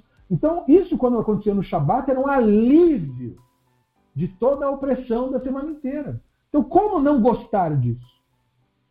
Não é? Como eu disse a vocês há muito tempo, e insisto, eu gosto de ficção. Eu não sou contra a ficção, eu não sou contra magia na ficção. As histórias que eu mais gosto são justamente as que têm mágica no meio. Gosto e me atraem. Por isso que eu sou tão fã de The Witcher. Porque aquele universo maravilhoso, né? Do bruxo, e da caça aos demônios, e da caça aos monstros. Isso é fantástico. Isso é uma coisa muito legal. Como a série Supernatural. Adoro todo esse universo aí. Mas reconheço, como racionalista, que isso é do universo da ficção dentro ou fora da tradição judaica. Isso é do universo da ficção. Isso não existe de fato. Mas as pessoas que viveram naqueles períodos do século XII, XIII, isso não era muito claro ainda. Havia uma forte suspeita de que tem coisas mágicas no mundo, sim. Então ninguém pode culpá-los por uh, elucubrarem e, e, e propagarem isso, e nem as populações oprimidas e, na maior parte, ignorantes, de terem aceito isso. Não é culpa de ninguém, na verdade. Mas nós estamos numa geração em que o conhecimento já possibilita lucidez, entendimento, e, portanto, o obscurantismo mantido agora é criminoso. O, o, o, astrólogo de hoje é charlatão. O astrólogo do século XII realmente é, não só ele, mas muita gente em volta achava que aquilo era uma ciência mesmo. Inclusive astrônomos e tal. É, não, isso aí provavelmente deve ter. Mas depois que foi verificado, descobriu-se que não. Então, antes da descoberta, as pessoas não têm culpa mesmo, era uma coisa meio que senso comum. Portanto, como eu disse, é admirável do Maimônides ter se posicionado contra a astrologia. Um fenômeno, uma coisa incrível. Porque não era moda isso. Como que ele conseguiu ter essa lucidez? Porque hoje nós sabemos que ele está certo. Mas como que ele sabia isso naquela época? Incrível. Né? Então é muito interessante ver como ele constrói o raciocínio para ele mostrar que aquilo era mentira, que não se deve acreditar nisso. Quer dizer, fora o fato de que está escrito no livro, né, gente? Tudo bem que a gente não precisava também, da nossa parte, da nossa tradição, muita confusão sobre isso. Se nós não tivéssemos na Torá versículo nenhum falando sobre isso, aí você podia falar, mas como que a gente ia saber também, né, gente? O livro também, Moisés também deu mancado, não explica as coisas. Pois é, mas ele explicou, né? Ele falou mesmo, ó, sabe o cara que, que consulta estrela? Então, não é para achar que esse cara tem poderes, não. Quer dizer, o livro falou isso. Se não tivesse dito, vá lá. Mas disse. Né? Diz para não fazer simpatia, diz para não acreditar em mágica, diz para não, não falar com morte, disse, ele disse. Então, quer dizer, qual o problema então? O problema é isso. O problema é que nós tivemos sempre uma população diversa e, e, e, e os mistificadores sempre existiram no judaísmo. Só que eles nunca uh, foram detentores de nenhum tipo de tradição. Essa invenção surge no século XIII, que era uma tradição secreta. Só eu sei, só eu tenho o documento escondidinho aqui comigo por mais de mil anos. Isso é a mentira, esse é o embuste. E aí essa mentira se tornou sistemática. E a partir daquele período, você tem aí o crescimento desse movimento, que gerou muitos problemas antes de estabilizar, né? antes dele realmente estabilizar, ele gerou um problema terrível para as comunidades judaicas, mas, infelizmente, é, achou lugar, porque a maior parte da população oprimida, o grande contribuinte para o assentamento do misticismo dentro do judaísmo é a perseguição cristã. Porque devido à opressão, quanto mais um, um povo é oprimido, mais mistificador ele se torna. Por isso que, atualmente, países que estão em conflito e guerra são os países que correm mais risco de se tornar vítimas de movimentos religiosos autoritários. Aonde o Estado Islâmico está crescendo agora? Está crescendo fortemente na Síria. Por quê? Porque está tá um caos lá. Então, é, isso é uma oportunidade de negócios, onde a pobreza, miséria, ignorância. Então, aí a religião lava as burras, porque é, ela precisa disso. Religião não pode proliferar-se num, num, país de gente inteligente, bem instruída, é, informada. Não, aí a religião não cola, o argumento não, não, não ganha público. Precisa de ignorância, precisa de ódio, precisa de estupidez, precisa desse tipo de coisa, precisa de preconceito. Precisamos desse tipo de cultura para essa semente germinar, senão ela não nasce. Então, era um palco perfeito para o surgimento do misticismo. A opressão forte do cristianismo na Europa, o antissemitismo, tudo isso ajuda a fomentar misticismo. Por quê? Porque as pessoas ficam desesperadas e precisam de alguma saída e aceitam qualquer coisa. Perceba isso. Então, quando, quando o misticismo criou essa mitologia, ele criou usando de uma realidade uh, social verdadeira. E se propunha como saída, como alento, porque desde que o misticismo começou, qual era a promessa? A mesma do cristianismo. Aceita o que eu estou dizendo e nós seremos salvos. O misticismo diz a mesma coisa. Aceita o Zohar, acredita em tudo que está dito ali, porque a Kabbalah vai trazer o Messias, vai salvar o mundo inteiro. Ou seja, é uma promessa mágica. É a mesma promessa mágica, perceba com clareza. Né? A mesma promessa mágica, o Messias. E antes não tinha Messias, resolveram arrumar o Messias, aí o Messias deu errado, veio outro Messias. Messias deu errado, agora arrumaram o Messias é, caché, porque precisa inventar algum. Né? Então, por isso que eu disse, agora o judaísmo tem um catolicismo para chamar de seu. E, então, veja bem, né? Essa carta é, portanto, daquele período. Período de conflito, uh, o misticismo ainda era proto, né? ele ainda não havia. Urambá não chegou a reconhecimento de fato da origem do movimento, faleceu antes. Mas é naquele burburinho, aquilo já acontecia socialmente. E aí essa carta é atribuída a Urambano e não se sabe, então, de fato, do ponto de vista acadêmico, quem é que foi o autor. Mas provavelmente ela foi elaborada uma geração ou duas, segundo os pesquisadores, segundo o Drazen, depois que o Rambam faleceu, ou seja, em, pleno, em plena popularidade do misticismo. Dado que a carta descreve o Rambam encorajando o filho a estudar Ibn Ezra, que, enquanto racionalista, passou por experiências parecidas com a do Rambam, no que diz respeito à rejeição de comunidade judaica que abraçaram o misticismo. A carta foi criada na ideia de inspirar judeus para que lessem as obras de Ibn Ezra, bem como admitir o seu modo de ver filosófico. Supostamente era esse o argumento. Como nós vamos olhar por dentro, você vai ver que na verdade isso aí era só a capa do livro, não era bem o que estava no livro. Sabe quando você põe um livro com uma capa, mas o conteúdo é outro? É mais ou menos isso daí. Olha, a capa era, vamos estudar Ibn Ezra, mas quando você olha por dentro mesmo, você vê uma coisinha ali diferente. O autor da tal carta pode ter acreditado, e talvez por isso se motivou a fazer, que os seus leitores provavelmente aceitariam que aquilo era visto como um racionalismo radical, que o, o, o, por incrível que pareça, Ibn Ezra era considerado alguém radical. não, é? Não no bom sentido de ir à raiz das coisas, mas no sentido de ser exagerado no, no, no racionalismo dele. Né? E aí os místicos iam dizer que ele é meio exagerado nisso daí. E, o que eu não acho, mas você sabe, né? nós colocamos o estudo do Tsefinat Paner no nosso grupo, aonde o comentarista do Ibn Ezra, o Bonfide, comenta sobre esse segredo de, novamente, Lembra da Torá nível é, Pshat, Remes, Drash, Sod? O Ibn Ezra dá mais um Sod, verdadeiro, não esse Sod falso de mágica. Né? O Sod verdadeiro da Torá é dado pelo Ibn Ezra explicado pelo Bonfide, que ele explica, olha, tem trechos da Torá que indicam, que servem de evidência para que saibamos que não foi Moshe o autor. Ou seja, a narrativa que nos contaram de que, ó, é, a Torá atravessou os tempos como o meteoro atravessou o universo. Do jeitinho que ela está aqui, é o jeito que Moisés escreveu lá, o próprio Ibn Ezra, antes da crítica bíblica, universidade, tudo. Ele falou: olha, nós temos evidências de que não é bem assim, mas guarde isso para você. então, isso é um sódio da Torá. Para você entender com todas as letras e procurar entender o raciocínio do que, que é sódio. Sódio é isso. Sódio não é a mágica a Kabbalah mente sobre isso, dizendo, ah, esse é o nível sódio de entendimento. Não, aquilo ali é só um nível louco de entendimento mesmo. Aquilo não é sódio.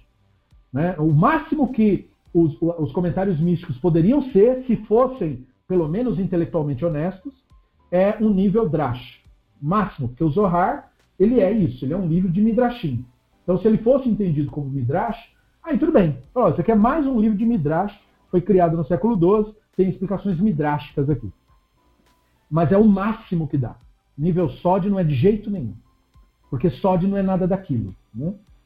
Então, uh, apesar de o estudo acadêmico apresentar uma análise que aponta para o real, isto é, de que a carta é forjada e não foi escrita pelo Ramban, a leitura dessa carta nos provê o entendimento de alguém vivido no final do século XII sobre o Ramban, e isso nos interessa para entender como que era o pensamento, né? como que eles usavam as informações. Então, esse capítulo provê resposta a três perguntas que, que a carta diz? Quais elementos da carta demonstram que é uma forja? E como a carta é inconsistente com o ensino do Rambam. Então vamos lá. Conteúdo da carta do filho ao Rambam. A carta do Maimônides ao seu filho Abraham foi produzida nas 16 páginas, reproduzida nas 16 páginas da obra Letters to, of Maimonides. Letters of Maimonides, de Leon Stitskin. É uma tradução que foi considerada excelente do material. Ao contrário de outras obras do Ramban, as que possuem ensinos filosóficos, esta carta tem por objetivo comentar sobre o comportamento adequado. E faz isso sem mencionar o ensino maimonidiano fundamental e até popular de que devemos admitir o princípio aristotélico chamado de doutrina do meio termo como base para o comportamento ético. Então, muita gente que. É engraçado que eu já ouvi isso até da, da boca de críticos do Ramban, é, sobre o Rambam ser um aristotélico, que ele fala de cultura grega, mas aí quando ele vai falar de ética, ele fala assim, bom, pessoal, nós temos que seguir o caminho do meio. Pois é, isso daí é uma doutrina aristotélica. Chama doutrina do caminho do meio mesmo. É totalmente aristotélico esse conceito. Então, isso já vem da Grécia desde tempos muito antigos, esse conceito. Né? Então, eu coloquei só um adendo para explicar, para quem nunca ouviu falar, qual que é o, a, o conceito da doutrina do meio termo de Aristóteles. Basicamente, como o título sugere, a ideia é que se procure, na tomada diária de decisões, o meio termo que evita posicionamentos extremos, dado que são associados ao distanciamento da moderação, da harmonia e do equilíbrio.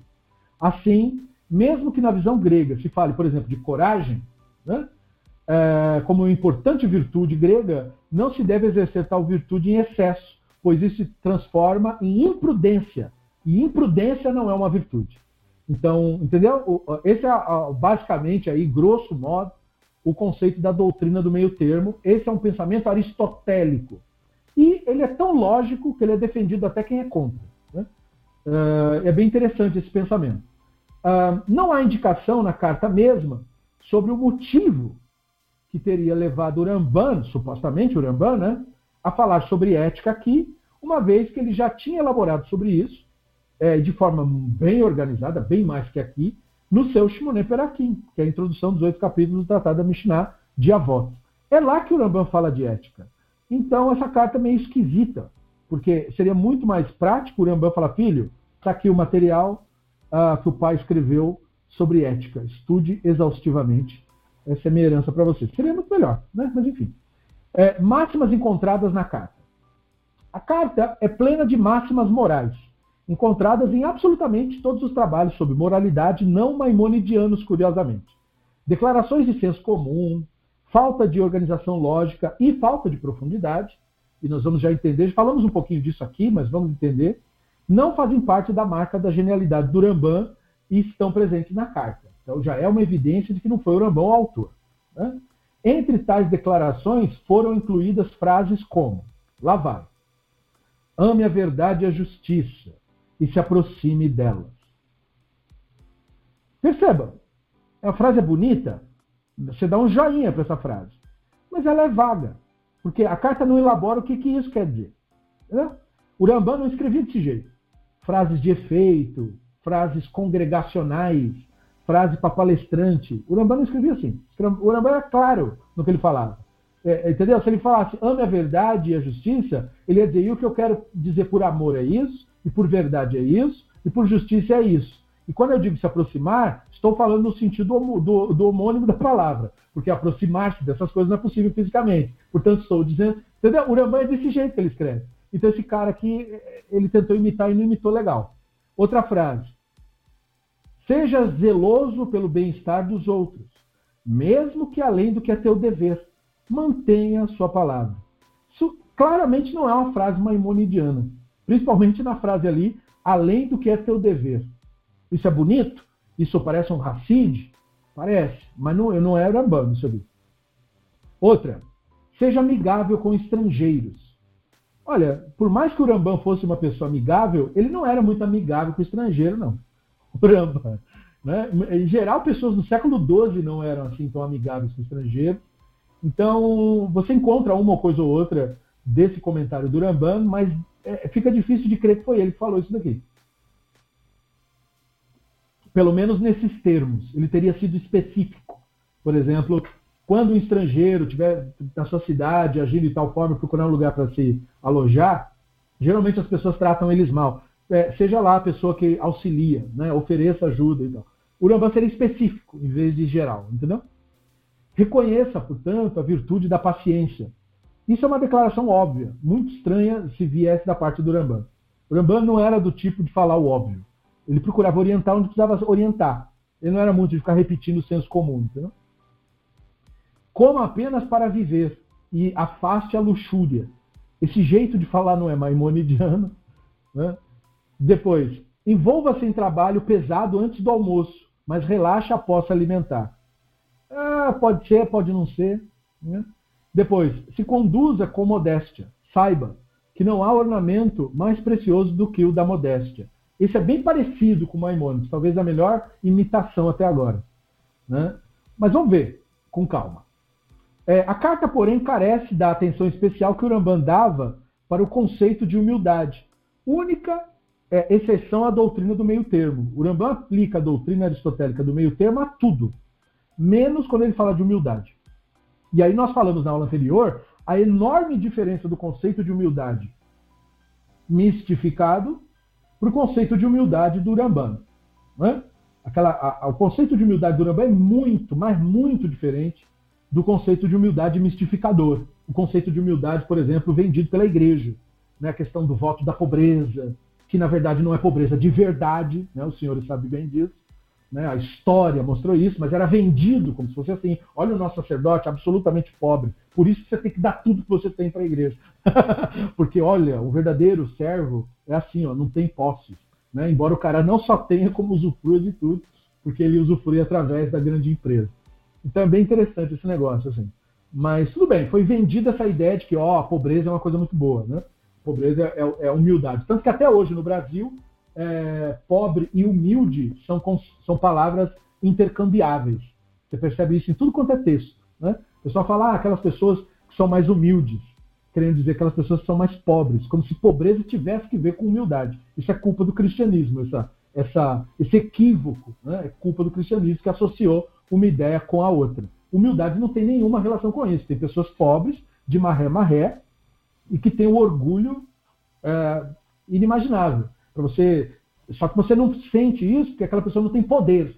Quando ele recebe poder, aí você descobre que é um perigo mesmo, né? E não é porque era pobre, e sim porque é, era já uma pessoa orgulhosa, nunca trabalhou, na verdade, esse traço, mas é, se vendia como humilde porque resolveram, algum cara resolveu no passado chamar de é, humildade de pobreza. Né? Mas humildade não tem nada a ver com isso, e sim com o ego humano, como nós falamos da aula anterior a esse assunto, de que você realmente não é se ver nem maior do que você é, nem menor do que você é, mas ter a, dificílima capacidade, a raríssima capacidade, de se ver como você realmente é. Né? Sem filtros.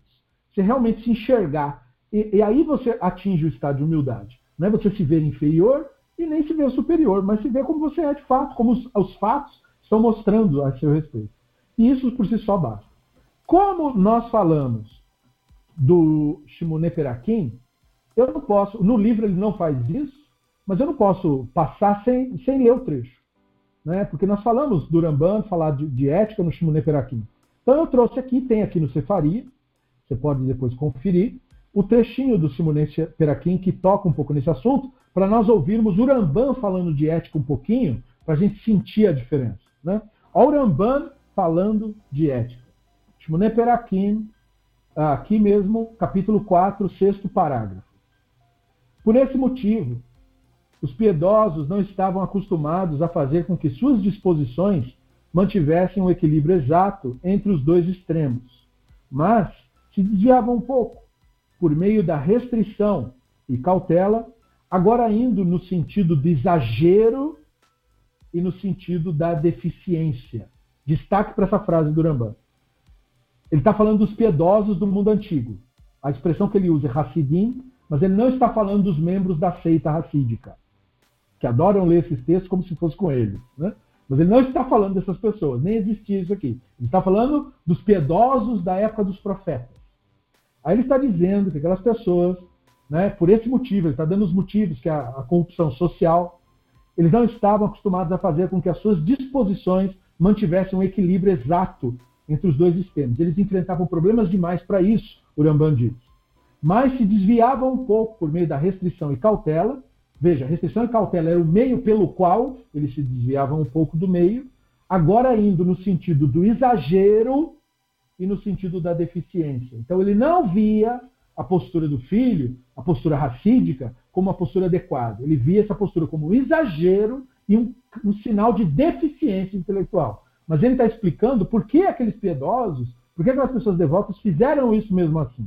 Ele justifica o motivo, dizendo: Assim, por exemplo, a abstinência se inclinaria até certo ponto, indo no sentido da negação excessiva de todos os prazeres.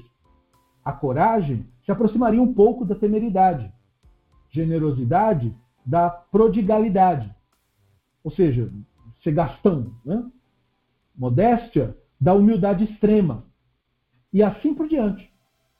Isso é o que sugeriram ao dizer, e aí ele está se referindo aos sábios do Talmud, Lifnim Shuratadim. Lifnim Shuratadim é um conceito do Talmud sobre a maneira de abordar mandamentos, onde eles dizem que a maneira correta de abordar mandamentos é por via do princípio de Lifnim Shuratadim, que significa ir além da letra da lei, fazer mais do que a obrigação pede.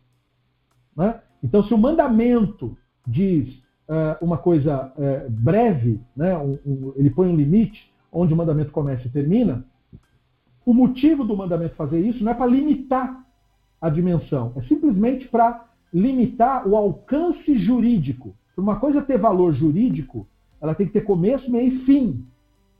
Por exemplo, Se você falar assim, vamos ter uma lei sobre roubo, ok? Vamos ter. Mas você precisa definir isso. Você precisa me dizer aonde essa lei começa e aonde ela termina. Eu não posso deixar o conceito roubo aberto para interpretação de todo mundo. Entendeu? Pra, senão não é jurídico. Então, para eu transformar uma coisa em algo jurídico, ela tem que ter começo, meio e fim. Só que isso gera um problema, que é o problema da pessoa achar que a prática do que é correto se limita ao, a, a, esse, a essa necessidade jurídica de estabelecer onde o mandamento começa e onde o mandamento termina. Essa necessidade jurídica, portanto, pode ser confundida ontologicamente com o valor moral que está sendo defendido ali. Então, por exemplo, a, a Torá obriga uh, o hebreu a, quando achar um objeto, devolver ao dono. Mas aonde esse mandamento começa? Começa em você encontrar um objeto no território de Israel. Onde ele termina? Ele termina quando se envolve um não-judeu, por exemplo. Você não é obrigado a fazer esse mandamento com um não-judeu. E aí vão dizer, por exemplo, os católicos usaram isso para nos odiar e tal, e dizer, tá vendo? Eles dizem, porque eles odeiam todos os povos, como se eles amassem alguém queimando os outros, né? Mas eles odeiam todos os povos, porque eles dizem que aquele mandamento só se aplica a judeus. Ué, mas isso é verdade. O mandamento, de fato, só se aplica a judeus, né? O problema é que o imbecil do outro lado que está lendo a Bíblia, ele não entendeu que esse livro não foi escrito para ele. Esse livro é da nossa cultura. Está falando de hebreus. Então é óbvio que o livro só está se referindo a hebreus mesmo. Eu não preciso defender isso. Isso é óbvio. Né? Eu vou achar por acaso que quando eu abrir o Bhagavad Gita, o, o cara que escreveu aquilo ali estava pensando em mim? Claro que ele não está pensando em mim, ele está pensando no povo dele. Não é? Na cultura dele, é óbvio. Pode ou não ser aplicado a mim é outra história. Mas ele não está me incluindo nas regras. Não é? Então, da mesma forma, a nossa lei ela foi pensada para o povo hebreu. Então, quando eu crio uma legislação, eu tenho que dizer onde ela começa e onde ela termina. E aí os rabinos tinham que ser honestos nisso. Ela começa aqui e termina aqui. Agora, isso não quer dizer que ela se resume nisso. Isso não quer dizer que, ah, então, quando o judeu achar um objeto do não-judeu, ele vai esconder. Claro que não vai, porque a lei já está dizendo que esse ato é incorreto. Só que juridicamente, o tribunal judaico só pode punir o judeu se ele ferir a lei dentro do princípio jurídico. Isso significa que a Torá não dá poderes absolutos ao tribunal judaico. O tribunal judaico não tem, nem nunca teve, poderes absolutos. Eles não podem interpretar a lei, ah, me deu na telha que é assim. Não. A minha interpretação é tal. Não, os rabinos tinham que definir onde começa e onde termina. É só até aqui que vai o nosso poder legislativo. Não mais que isso. Para mais disso, aí é consciência.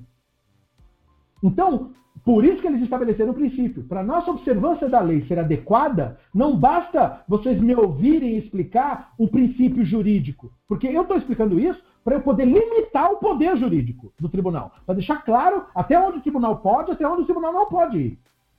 Eu, eu tenho que limitar os poderes. E, e, e, dentro da lei judaica clássica, isso é muito interessante, porque quanto mais pesada é a lei, menos poder o tribunal tem. Não é o, como se vê no mundo islâmico, que mata os outros só porque achou que tem que matar os outros. E infelizmente tem que dizer isso, porque isso é o que a gente vê. Né? Isso é o que acontece no mundo, isso foi noticiado e documentado e denunciado. Eles estão assim mesmo, infelizmente. Né? Mas a, a, o tribunal judaico ele é limitado. Ele, os rabinos procuravam limitar e dizer só pode até aqui e não pode até aqui. E havia debates. E aí a pessoa pega um, um argumentinho no meio de um debate, que não foi nem concluído, para querer usar aquilo contra a tradição judaica clássica. Mas ela tinha essa, sensatez, essa sensatez. Então, como eu estimulo a pessoa a agir de maneira correta, mesmo para além do juridicamente uh, dado, pelo princípio de Lifnim Shuratadim, que também é dos mesmos sábios. Né? Ou seja, eles vão dizer coisas fortes do tipo: Jerusalém foi destruída. É assim que eles vão dizer. Eles tiram toda a razão política e real que havia, as revoltas, e colocam assim: Jerusalém foi destruída, o templo foi destruído porque não se cumpriu o Lifnim Shuratadim. Ou seja, porque eles não interpretavam a lei para além da letra da lei. Então, isso é uma maneira de mostrar para uma população de que se ele acha, se ele cogitar dentro da consciência dele, que eu só vou fazer isso aqui mesmo, porque se eu fazer o outro pela Allahá, tudo bem, ele já está sendo condenado e severamente na sua própria consciência. Porque você não pode pegar uma pessoa no braço e fazer ela ser uma pessoa boa. Se o cara quer ser um traço, ele vai ter um traço. Não interessa o que você faça. Mas você tem que legislar de uma maneira justa. Você também não pode achar que é você que vai ser o arauto da justiça. Não tem super-herói. A lei tem limites. Ela não consegue resolver todos os problemas. E certamente não os seus problemas de caráter. Isso aí quem tem que resolver é você. Não é a lei que tem que resolver isso daí. Né? Então, é, é, por isso que a lei tem que ser limitada. Ela tem que ter começo, meio e fim mesmo. É, é aqui até aqui e não mais que isso. Aí e o outro, aí já está fora do nosso escopo jurídico. Mas veja, não quer dizer que não é para fazer. Quer dizer que está fora do nosso escopo jurídico. É sobre isso que nós estamos discutindo no momento. Para é, delinear muito bem é, até onde vai a lei judaica. Ela não vai é, é, impor é, coisas exageradas. Nós temos que. Não, peraí. Tem muita coisa boa que pode ser feita. Mas você tem que entender primeiro onde começa. Porque se você não se acostumou nem a cumprir a regra básica, você provavelmente não vai cumprir nenhuma outra. Então o objetivo era deixar o básico estabelecido como regra para a pessoa se acostumar, e aí, na medida que ela se acostuma, ela estende isso para mais gente. Então, é, é, se, se, nem o básico não faz, certamente o outro vai fazer, né? Então, o princípio de Lifnim Mishuratadim preenche essa lacuna, digamos assim, que não é uma lacuna da lei judaica, é uma lacuna de qualquer tipo de jurisprudência. Não tem nenhum tipo de lei que vá pegar uma pessoa no braço nas minúcias. Ela dá um conceito geral, diz, ó, começa aqui, termina aqui. Tem muitas formas de você cometer delitos na própria lei brasileira sem violar a letra da lei. E é assim que a maior parte das empresas cresce. Me desculpe, você não sabia disso, não tinha consciência disso? Né? É assim que a maior parte dos sistemas funcionam de trocas sociais, por meio de burlar a lei. Agora, aquela lei que está escrita, ela tem o objetivo de apontar, mas ela não pode exaurir todos os mínimos casos que você vai bolar. Ela tem que apontar mais ou menos para um, a ideia de se criar uma sociedade de colaboradores que não se prejudiquem mutuamente. O resto é com a população. Querer que isso se torne realidade. Né? Então, o que, que nós fazemos? Nós roubamos entre nós na sociedade e dizemos que a culpa é do partido político. É assim que as pessoas fazem. Então, é, essa loucura é um problema nosso. E também tem na lei judaica. Então, qual a maneira da lei judaica de corrigir? Propagar o conceito do Lifnim Shratadim. Você tem que é, aprender a regra, mas você também tem que procurar ir além da regra. A regra está inspirando e apontando numa direção. Vá naquela direção. Né? E aí os rabinos têm essas frases fortes. Uh, então, quando olha, agora continuando com o Ramban, né, que eu tive que parar para explicar o conceito. Quando, às vezes, alguns dos piedosos se desviavam a um extremo, jejuando ou mantendo vigílias noturnas, passando a noite inteira acordado, seja rezando ou estudando, seja o que for, abstendo-se de comer carne ou beber vinho, renunciando a relações sexuais, vestindo roupas de lã e peludas, quer dizer, desconfortável, morando nas montanhas e vagando no deserto, eles o fizeram, em parte, como Derer Arefuá. Eu quis colocar a frase dele, porque é essa expressão que foi traduzida do árabe, e ele fala isso, né? Derer Arefuá quer dizer um, um meio, um caminho pelo qual você cuida da sua saúde. Ou seja, eles estavam remediando um meio de restaurar a saúde. Remediando o quê? Então ele fala, como explicamos antes, em parte por causa da imoralidade do povo da cidade. Quando os piedosos perceberam que eles mesmos poderiam ser contaminados por associação com homens maus, ou por constantemente ver suas ações, temendo que sua própria conduta se tornasse corrupta, por causa do contato com eles, eles fugiram para as áreas selvagens, longe da sua sociedade, como o profeta Irmiarro disse. Preferiria morar no deserto, no alojamento de algum viajante. Então, eu poderia ficar longe do meu povo e distanciar-me dele. Na verdade, todos eles são adúlteros, um bando de traidores. Palavras do Irmiarro, não minha. para depois não dizer, ah, o Bentiam fica. Eu faço crítica interna, pessoal eu aponto os equívocos dos idólatras, mas os idólatras que me interessam são os do nosso povo. É o nosso povo que tem que melhorar, o nosso povo que tem que crescer, o nosso povo que tem que amadurecer. Crescer mesmo, evoluir enquanto sociedade. Há muito que aprender. O Silvio fez um comentário. Isso é a mais pura verdade. O departamento contábil de uma empresa vive buscando brecha na legislação para burlar impostos. Convivi muito com essas buscas do contábil. Pois é. é. É um fato que todos nós conhecemos. Alguns, como você, têm a honestidade de observar os fatos e dizer, gente, é isso mesmo. Essa propaganda toda aí do empresário de sucesso que diz somos de conduta ilibada, somos cidadãos de bem. Você olha aquilo ali, você já tem um tempinho de vida em metrópoles e trabalhou em algumas empresas. Você vê que. Entendeu? Aí, aí o cara vai falar mal do, do religioso, dizendo o religioso é enganador. É mesmo, é? Ele é enganador. Uhum. Entendi. Entendi. Então você percebe que a sociedade que nós estamos, ela tem essa característica. E a sociedade judaica não é diferente. Então os judeus não são piores do que ninguém. São iguais, na verdade, a todo mundo. Certo? E os rabinos lidavam com esse problema, porque isso é um problema social de todo mundo. Toda vez que tem uma lei, o cara quer um sistema para burlar. Por isso a importância do Lifnim Shuratadim, que é um conceito judaico, autenticamente da tradição. Ir além da letra da lei. Isso é importante, isso é nosso, é da nossa tradição, é mencionado no Talmud. E, e, e não podia ser diferente, porque você não tem como explicar tudo nas minúcias, como eu disse. Entendeu? Então, sempre vai ter brecha. Não tem como existir um sistema jurídico mágico que cubra todas as áreas. Não. É muito mais fácil você ter um sistema básico e educar a população para buscar ser honesta, justa e correta. Seria essa a saída. Mas isso é muito complicado.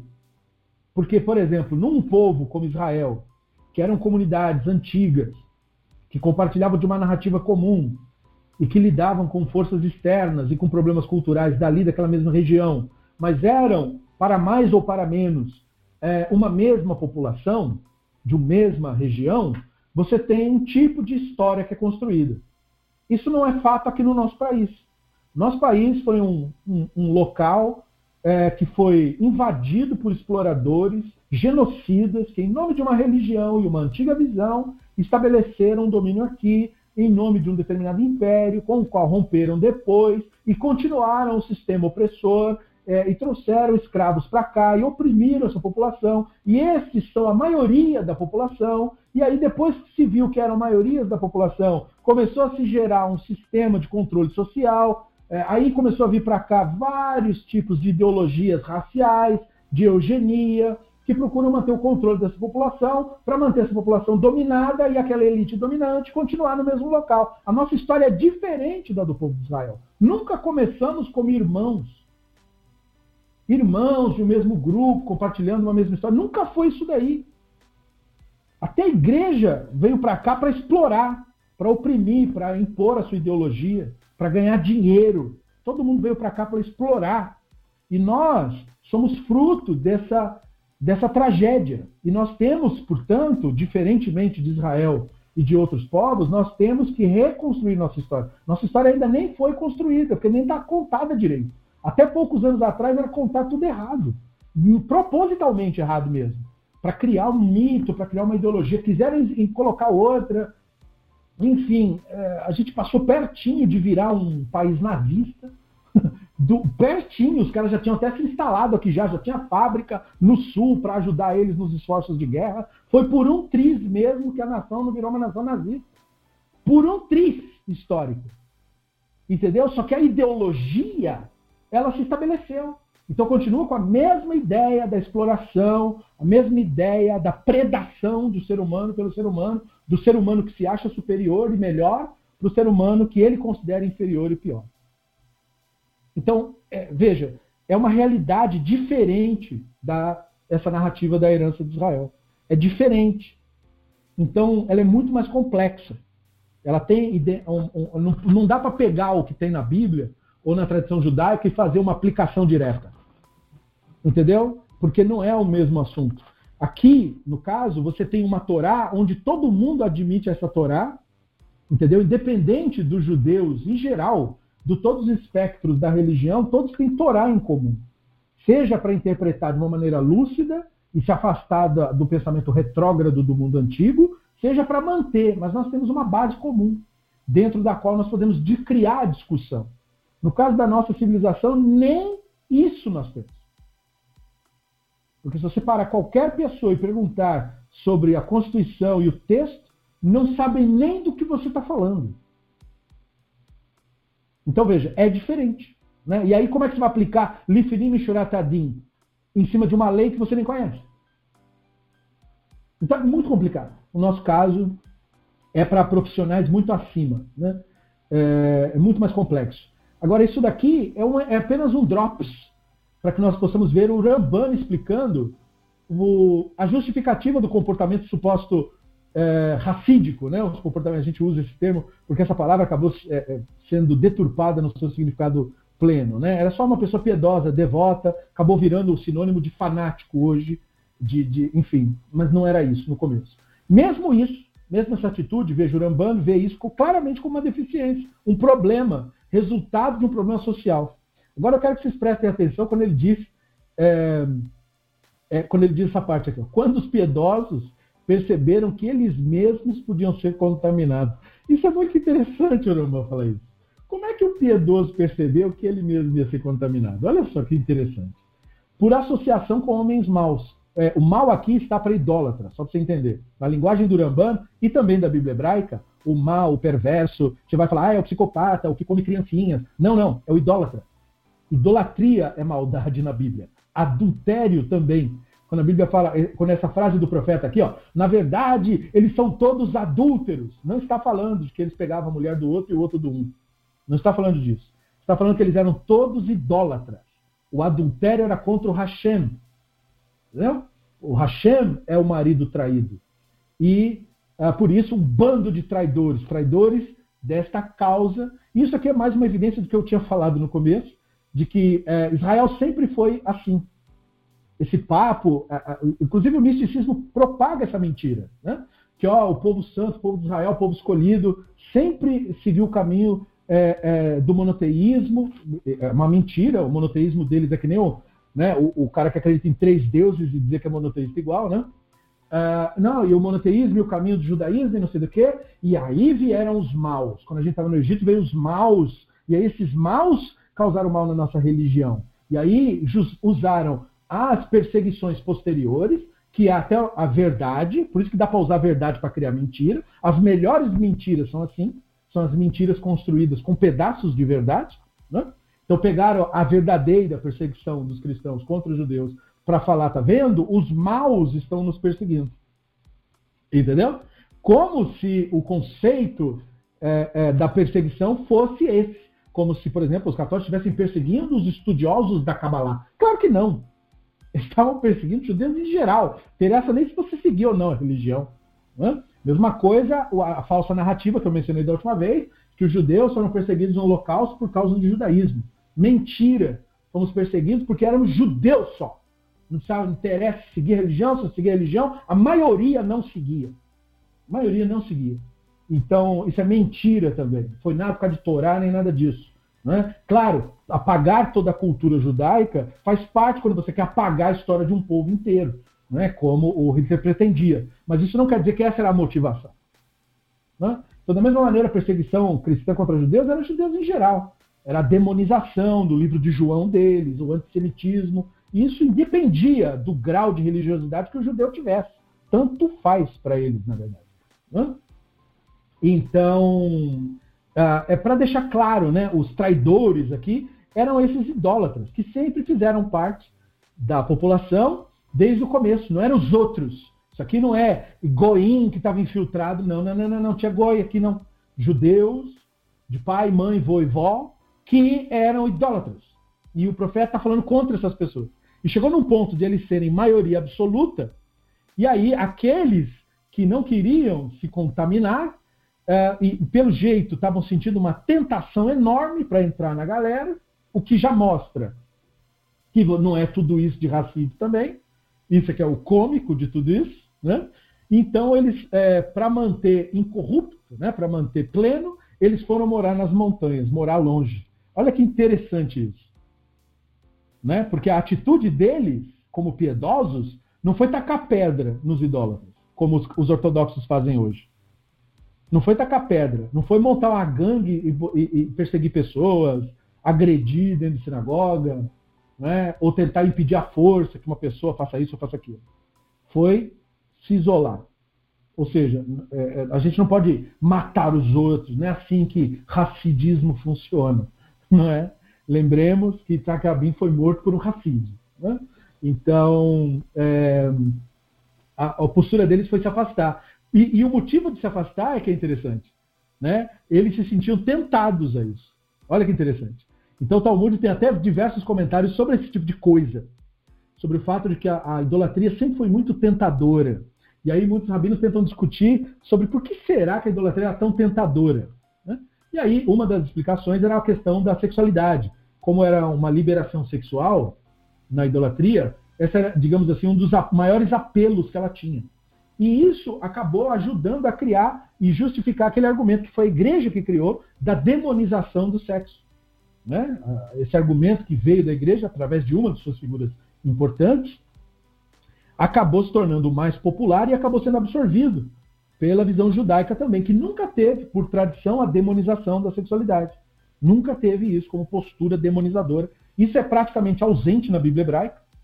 Né? Você vê, inclusive, textos que deixam esses caras bastante engasgando, incomodados, que a Bíblia hebraica não trata a sexualidade com tanto tabu como estão dizendo, mas é, eles não contam a história desse jeito. Né? Eles querem passar para nós a imagem de que eles eram uh, praticamente castos, praticamente padres. É assim, era um padre que de vez em quando dava uma molhadinha ali e depois voltava a ser padre de novo. Era isso. Eles querem contar para nós que era assim, mas não era assim. Isso é mentira. Né? Isso é uma demonização que é fruto dessa absorção cultural de fora. Isso sim é, é extrair cultura de estrangeiro. Né? E eles eram adúlteros, portanto, no sentido de que eram idólatras. E aí eles preferiram morar longe. E aí você vai ver, a partir de textos como esse, é, é, comunidades se sentirem justificadas nas suas ações, como as comunidades de Curam, né? que foram achados lá os restos né, do que sobrou dele, e eles fizeram exatamente isso. Eles saíram daquele Israel que eles viam como totalmente já perdido e se isolaram. E os escritos deles, inclusive, ajudaram bastante na análise dos textos da Bíblia hebraica, inclusive para corroborar muitas tradições e tal. Então é interessante ver. E veja então o Rambam mostrando a sua visão ética. Veja que não é, portanto, aquela visão de devemos. É, é, como é que é que o cara fala? É, é, é se conduza né, com piedade, ou como é que é? é seja zeloso pelo bem-estar dos outros muito mais do que o seu dever. Não é bem assim que o Rambam falava, não é o jeito dele. Você vê que o jeito dele era uma, é um jeito mais analítico. E ele não deixa de dizer que, apesar de justificado, né, dentro da visão do profeta, aquela atitude separatista, é, isso é no sentido do exagero e no sentido da deficiência, ele diz. Ou seja, não é um comportamento ideal. Isso foi uma situação emergencial que eles tiveram devido ao desespero do momento. Então você, você imagina o que, que, é necessário.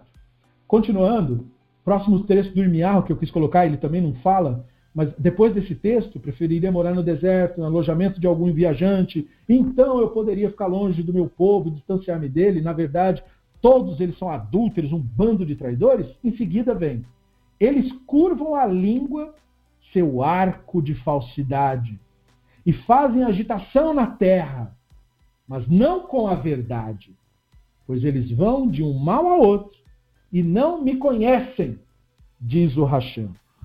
Eu só queria citar essa segunda parte para você pensar aí do teu lado. Caramba, parece que ele está falando da gente.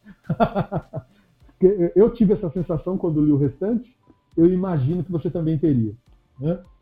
Eles curvam a língua, seu arco de falsidade, sua principal arma, fazem agitação na terra, né, alvoroço, é, mas não com a verdade. Veja que fake news não é novidade. Pois eles vão de um mal a outro e não me conhecem, diz o Hashem. Não há uma compreensão do divino. Bom, só achei muito pertinente, que é realista demais esse verso, tão antigo e tão atual ao mesmo tempo. Daí nós passamos para as inconsistências aparentes. A segunda indicação de que o Rambam não foi autor dessa carta está nas declarações na carta que contradizem as palavras do Rambam no guia. Essas declarações são inconsistentes, embora o tema seja discutido. Como foi é, dito no capítulo 10 da obra Maimonides The Sectional Mind, obra do Drazen, que eu recomendo ler, é muito boa, talvez um próximo livro para a gente analisar aqui. O Rambam escreve para públicos distintos. O que seus públicos tinham em comum, os distintos, é que eram observantes rigorosos de rituais. É só isso mesmo. Eram judeus do século XII viviam em função dos rituais, praticamente. É, o que os distinguia era seu grau de instrução, suas habilidades intelectuais e inclinações. Um dos públicos alvo do Rambam, um público que era pequeno demais para sequer ser considerado um grupo naquela época, e hoje eu diria que é a mesma coisa. Hoje se fala assim, racionalista. Isso é uma coisa muito. É um ou outro, e outro e outro. Não, não existe nenhum movimento. Talvez, eu já disse isso no nosso grupo, e é uma opinião minha, talvez o primeiro movimento racionalista depois do Rambam, enquanto movimento, seja o judaísmo humanista agora. É, digamos assim, uma evolução do movimento da reforma. Né? O próximo passo, depois do movimento da reforma, seria o judaísmo humanista. Talvez esse seja o, o judaísmo humanista atual, ou melhor, o judaísmo racionalista no sentido pleno do termo. Talvez. Eu, eu tendo a ver deste modo. Mas seja como for, não há isso de movimento racionalista per se. É um grupo pequeno demais. Sempre foi e continua. E era de pessoas educadas em ciências e filosofia naquela época, com mentes capazes e inclinações pela busca da verdade sobre o mundo. Ideias que não compreendiam quando eram jovens e imaturos, ou seja, pessoas que é, lidam com a espiritualidade com maturidade. Não tem mais aquele afã infantil de busca da verdade, de busca da fé, de busca da crença, de busca do Deus. É, essas ideias infantis, por essas pessoas, já estavam, digamos assim, superadas. Eles já tinham amadurecido disso. Quem não amadureceu disso ainda que ainda quer o Deus, que ainda quer a mágica, que ainda quer a crença, que ainda quer a verdade, não chegou nisso ainda, não tem. Então, uma hora ou outra, mesmo que lê o Rambano, uma hora ou outra não. Porque é como um adolescente lendo uma coisa que você só vai entender com maturidade. Quando, enquanto você é adolescente, você tem uma capacidade limitada para entender as coisas. Não adianta, você lembra quando você era adolescente. Então, é, a gente tem limitações. Só quando chegar na data, só quando chegar na idade, com experiências de vida, e essas experiências nem sempre são positivas, que são as negativas que geram a maturidade. Mas depois de passar poucas e boas na vida, é que você acorda para certas verdades. Quando você é jovem, você é muito idealista. Uh, e aí, nessa, nessa de ser idealista, você tende a absorver com muita mais facilidade crenças mágicas. E é por isso que boa parte desse público uh, tem que ser captado nessa idade, quanto mais jovem, melhor, que é para ter mais chance de ser mantido mais tempo na manipulação de massa. Quanto mais jovem, melhor. Daí a importância para as religiões autoritárias da doutrinação, que eles mentem ser educação. Né? Porque não é uma capacitação intelectual para criança ou adolescente, mas uma doutrinação, né? uma incutação, uma incutição, incutação, como que conjuga esse verbo? de ideias né? E, e equívocos, como se fosse verdade na cabeça daquele jovem, ou daquela criança para que ele se acostume a pensar daquela maneira e mais tarde tenha dificuldade de desvencilhar aquilo de um conceito de verdade, requerendo dele muito esforço e muita capacidade, coragem, inclusive, para conseguir se libertar dessas injunções. Né? Então, é trabalho do sistema autoritário religioso incutir isso na mente do, da pessoa, quanto mais jovem, melhor. Por isso eles dizem prezar tanto por educação infantil, mas não é porque eles se importem com crianças, e sim porque eles querem manter os exércitos sob controle. Saiba disso. Outro público-alvo do Ramban consistia na maioria das pessoas, da população geral mesmo. Era constituído de indivíduos que não tiveram educação, nada sabiam sobre ciência, muito menos de filosofia, e eram inclinados a aceitar pela fé cega, sem nem ter consciência disso também, isso é importante quando a gente fala assim, a pessoa aceita pela fé cega. O próprio cara que aceita pela fé cega diz assim: é, mas eu não aceito nada pela fé cega. Ele mesmo, que aceita um monte de ideias sem comprovação, sem verificação, sem crítica, sem nada, ele diz que não segue pela fé cega. É interessante. Por quê? Porque você associou ao conceito de fé cega algo negativo. Para você fazer com que ele aceite a nomenclatura, você tem que passar que ter uma fé cega é como se fosse uma virtude. Aí ele vai dizer que tem. Aí ele vai dizer, sim, eu tenho uma fé totalmente cega. Se você passar a ideia de que isso é bom. Mas se você mostrar que isso é uma coisa negativa, aí ele vai dizer que não tem, mesmo que tenha. É bem interessante. A pessoa não tem consciência do que isso significa, na verdade. Uh, então ele aceita pela fé cega os ensinos que lhes eram apresentados, mesmo que da parte dos sábios do Talmud, e a intenção nunca tenha sido essa. Porque uma das grandes ironias do judaísmo atual, principalmente nos seus sistemas autoritários, mas também muitos outros, uh, que flertam com o autoritarismo e fingem que são moderninhos, é a questão de tratar do Talmud como se o Talmud fosse um livro de dogmas de fé. Citar trechos do Talmud como se aquilo ali fosse a última palavra da verdade. Ou tratar opiniões dos rabinos do Talmud como se fosse a verdade absoluta. Sendo que dentro do próprio Talmud, não é assim que eles lidam sequer uns com os outros. Como vocês que estiveram conosco no estudo do Tratado de Shabbat tiveram a experiência. Né? Eles não tratam as palavras uns dos outros como se fosse a verdade absoluta, nunca. Mesmo que se considerem grandes sábios uns aos outros.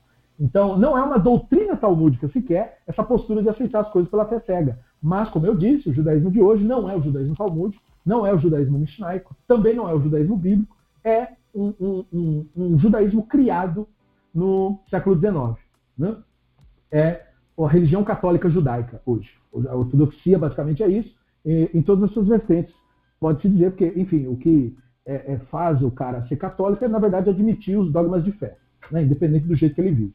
Da mesma forma, dentro desse judaísmo. Tem várias vertentes dentro do sistema autoritário, uns que fingem ser mais moderninhos, outros, eu falo finge porque é só externamente, não bota roupa, né? mas mantém os mesmos preconceitos, então dá na mesma.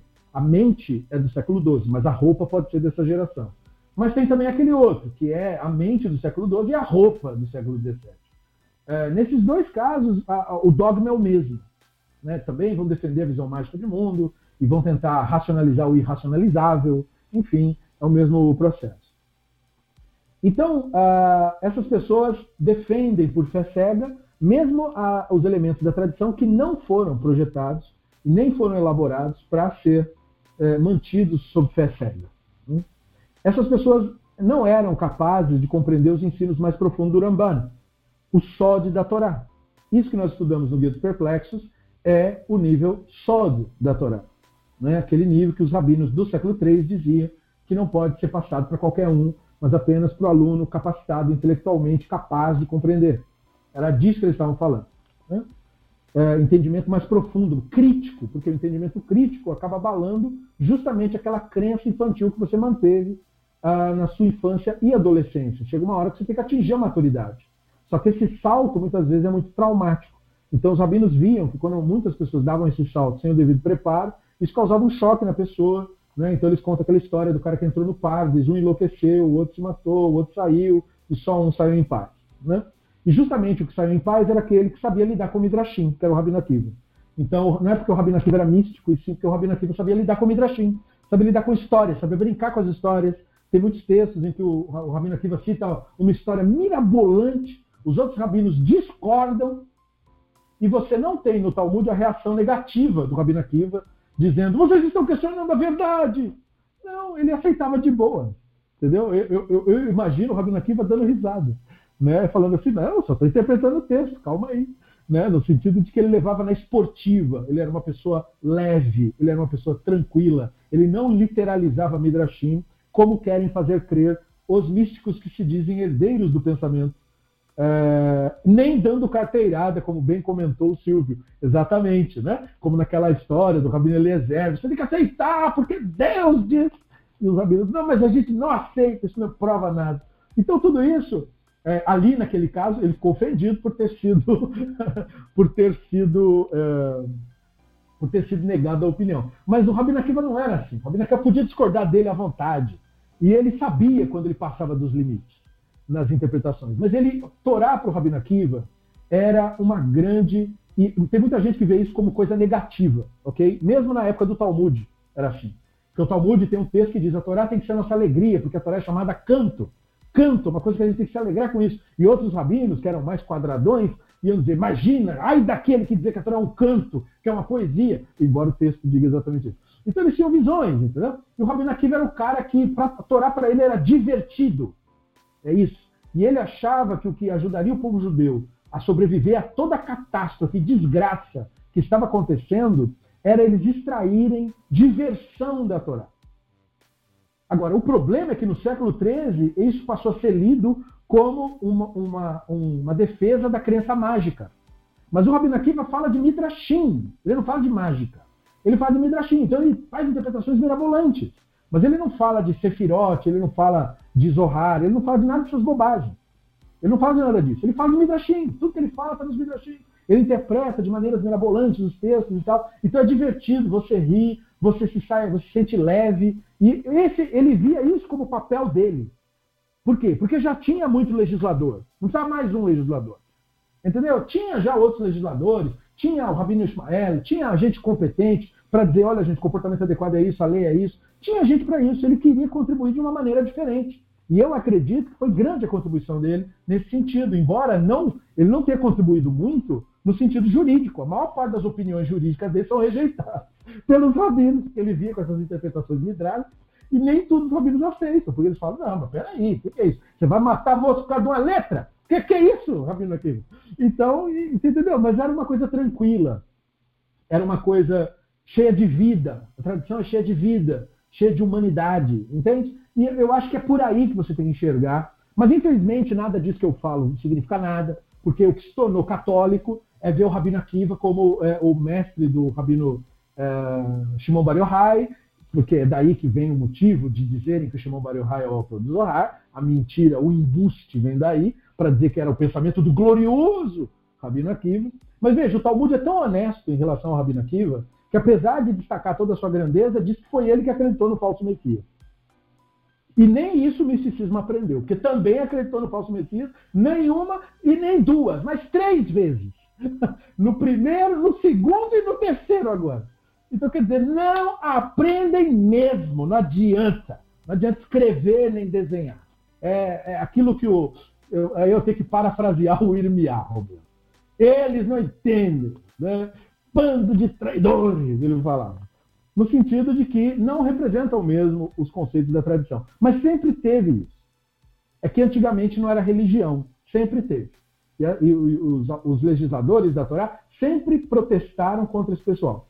Mas o problema é que antes do misticismo virar religião, havia apenas uma tendência mistificadora, que é uma tendência midrástica, na verdade.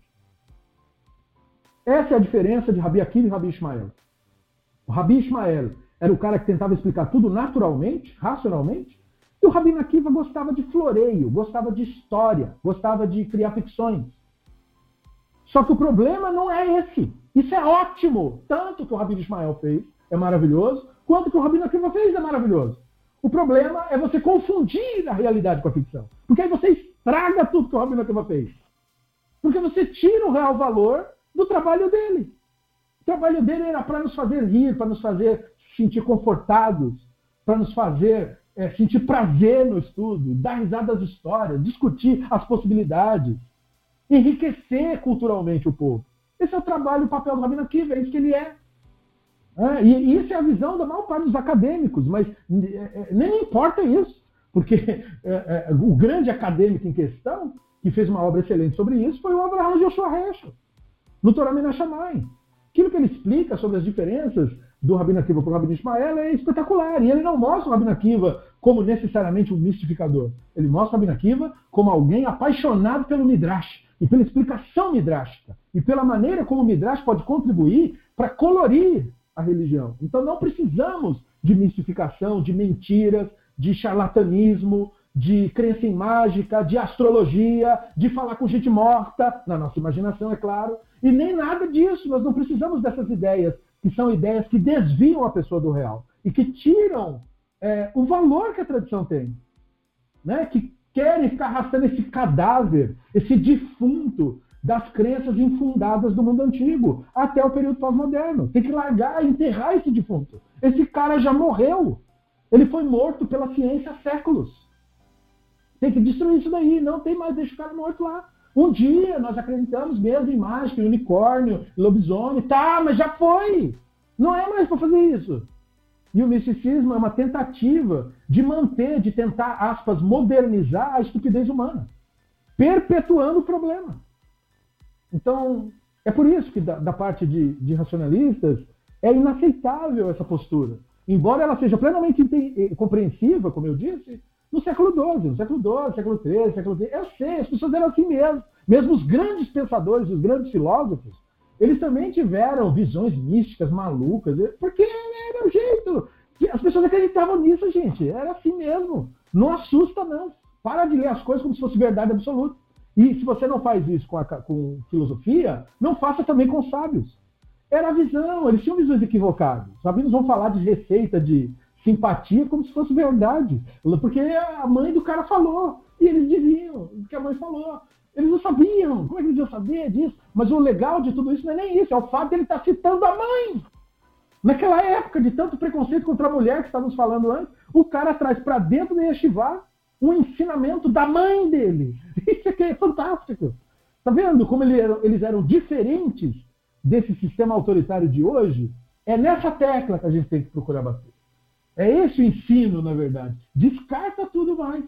Porque, claro que está errado, a, maluquice e tal. Mas não importa, como é que eles vão saber disso também? Não tem nem como culpar. Agora, se você olhar alguém hoje, no Israel pós-moderno, escondidinho lá numa sinagoga no interior de Haifa, fazendo a mesma mandinga, não assuste. O cara não só está fazendo, como está cobrando um dinheiro alto das pessoas, principalmente de gente rica, que é, apesar de rica, absolutamente ignorante dos conceitos fundamentais e que financia isso daí para botar ralá dentro da, da, chave dentro da ralá para dizer para abrir os caminhos, para fazer mandinga dentro de casa e propaganda de idolatria dentro de casa. Isso é financiado por gente que supostamente era para ter né, dois neurônios conversando um com o outro. Mas a irracionalidade, ela é distribuída por toda a população. No mundo antigo se achou que a irracionalidade era parte da população pobre. A história mostrou que não. A irracionalidade é principalmente mantida pelas elites. Geralmente entre os pobres é que surgem os lúcidos. É o oposto do que estão pregando. Até isso está errado. Para você ver. Então, quando você vê aqui ele falando de que eram aqueles traidores, ele, aí você acha, ele está falando daqueles pobres. Não, ele está falando do pessoal que controlava. Ele está falando da elite, do pessoal do governo, dos representantes. Ele não está falando do pobre coitado que não, teve, não tinha educação, porque esse apesar de não ter educação, tinha ouvidos e tinha bom senso. Escutava, e quando ele ouvia uma boa coisa, que tinha bom senso, ele parava mesmo para pensar e falava, é, mas faz sentido o que ele está falando. Como assim? Como é que eu posso saber isso?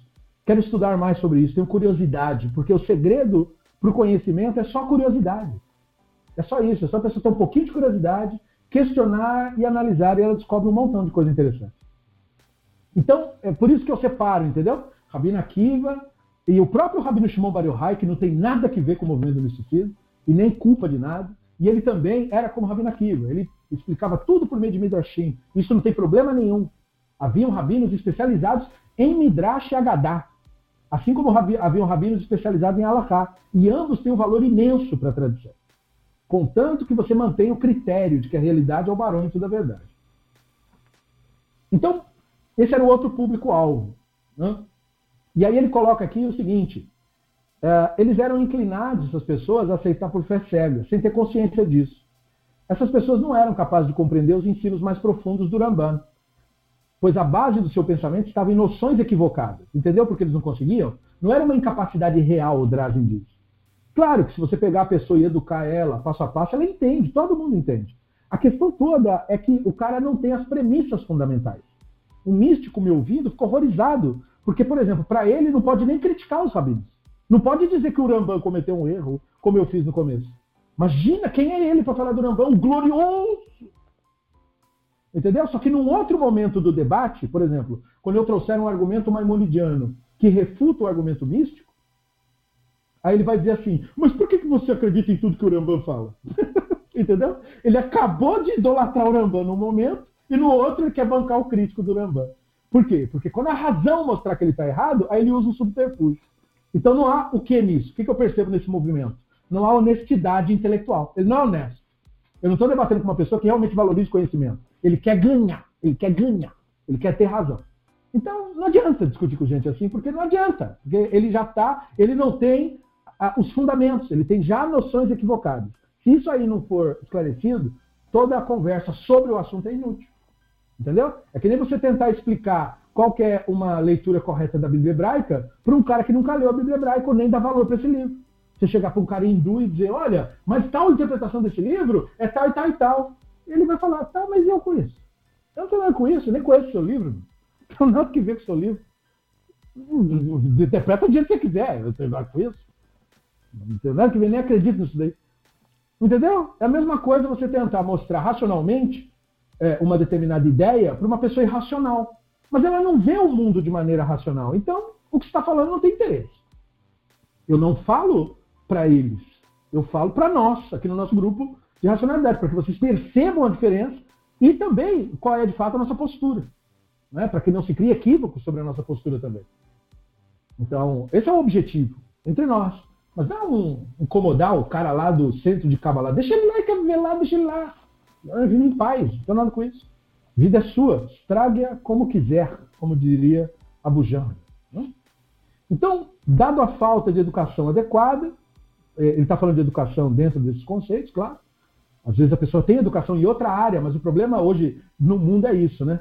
É, todo mundo que tem diploma em alguma coisa acha que pode falar sobre tudo. Esse é um problema sério, porque na verdade nunca foi necessário diploma em nada para falar sobre nada. Tudo é uma questão de você ter um estudo dedicado num assunto específico. Né? Você passar alguns anos estudando especificamente tradição judaica clássica, especificamente pensamento, você acaba ficando mais ou menos bom naquilo ali. Não quer dizer também que você agora vai falar de medicina, e nem de astrologia, e nem de astronomia, e nem de outro assunto. Não quer dizer que sua opinião vale para mais nada. Só vale para aquilo ali. Por isso que eu gosto de estudar com livro, com livro junto, que é para termos essa, né, essa interação com a literatura, com os textos e tal. Eu acho mais justo fazer isso, porque aí vocês participam junto no mesmo processo.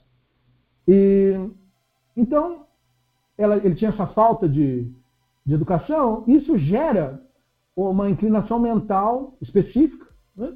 uma falta de sagacidade na compreensão de ideias, porque não é acostumado a questionar. Você passa a vida inteira crendo, crendo, crendo, você não tem um jeito de fazer o questionamento. Geralmente a pessoa demonstra isso, por exemplo, quando você diz para ela ter um senso crítico e ele começa a ser um cético irracional.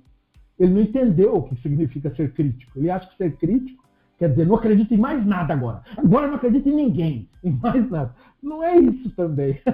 Mas a pessoa não tem maturidade. Você percebe que é que nem o, a pessoa que está aprendendo a dirigir e você fala para ela, aperta bem devagarinho o acelerador. Ele mete o pé até lá no final. Porque ele não sabe o que quer dizer devagarinho. E como o negócio é leve, ele põe o pé lá e toma um susto. Por quê? Porque ele não sabe o que o conceito quer dizer ainda. Leva um tempo para a pessoa. Por isso que o Rambam tem aquele sábio conselho dele: nunca, nunca acredite na primeira ideia que lhe vem à cabeça sobre nada. Né? O Rambam fala isso logo no começo do guia. Você não pode, ao ler um texto, acreditar na primeira ideia que lhe vem na cabeça. Provavelmente essa daí, e provavelmente também aí acrescento eu, né? A segunda ou a terceira também vão estar erradas. Porque você precisa de maturidade e informações é, mais elaboradas e ser capaz você de elaborar sobre as informações. Tudo isso tem que trabalhar junto para você realmente desenvolver o seu intelecto. Não é uma coisa que vem com mágica. Não vem com mágica.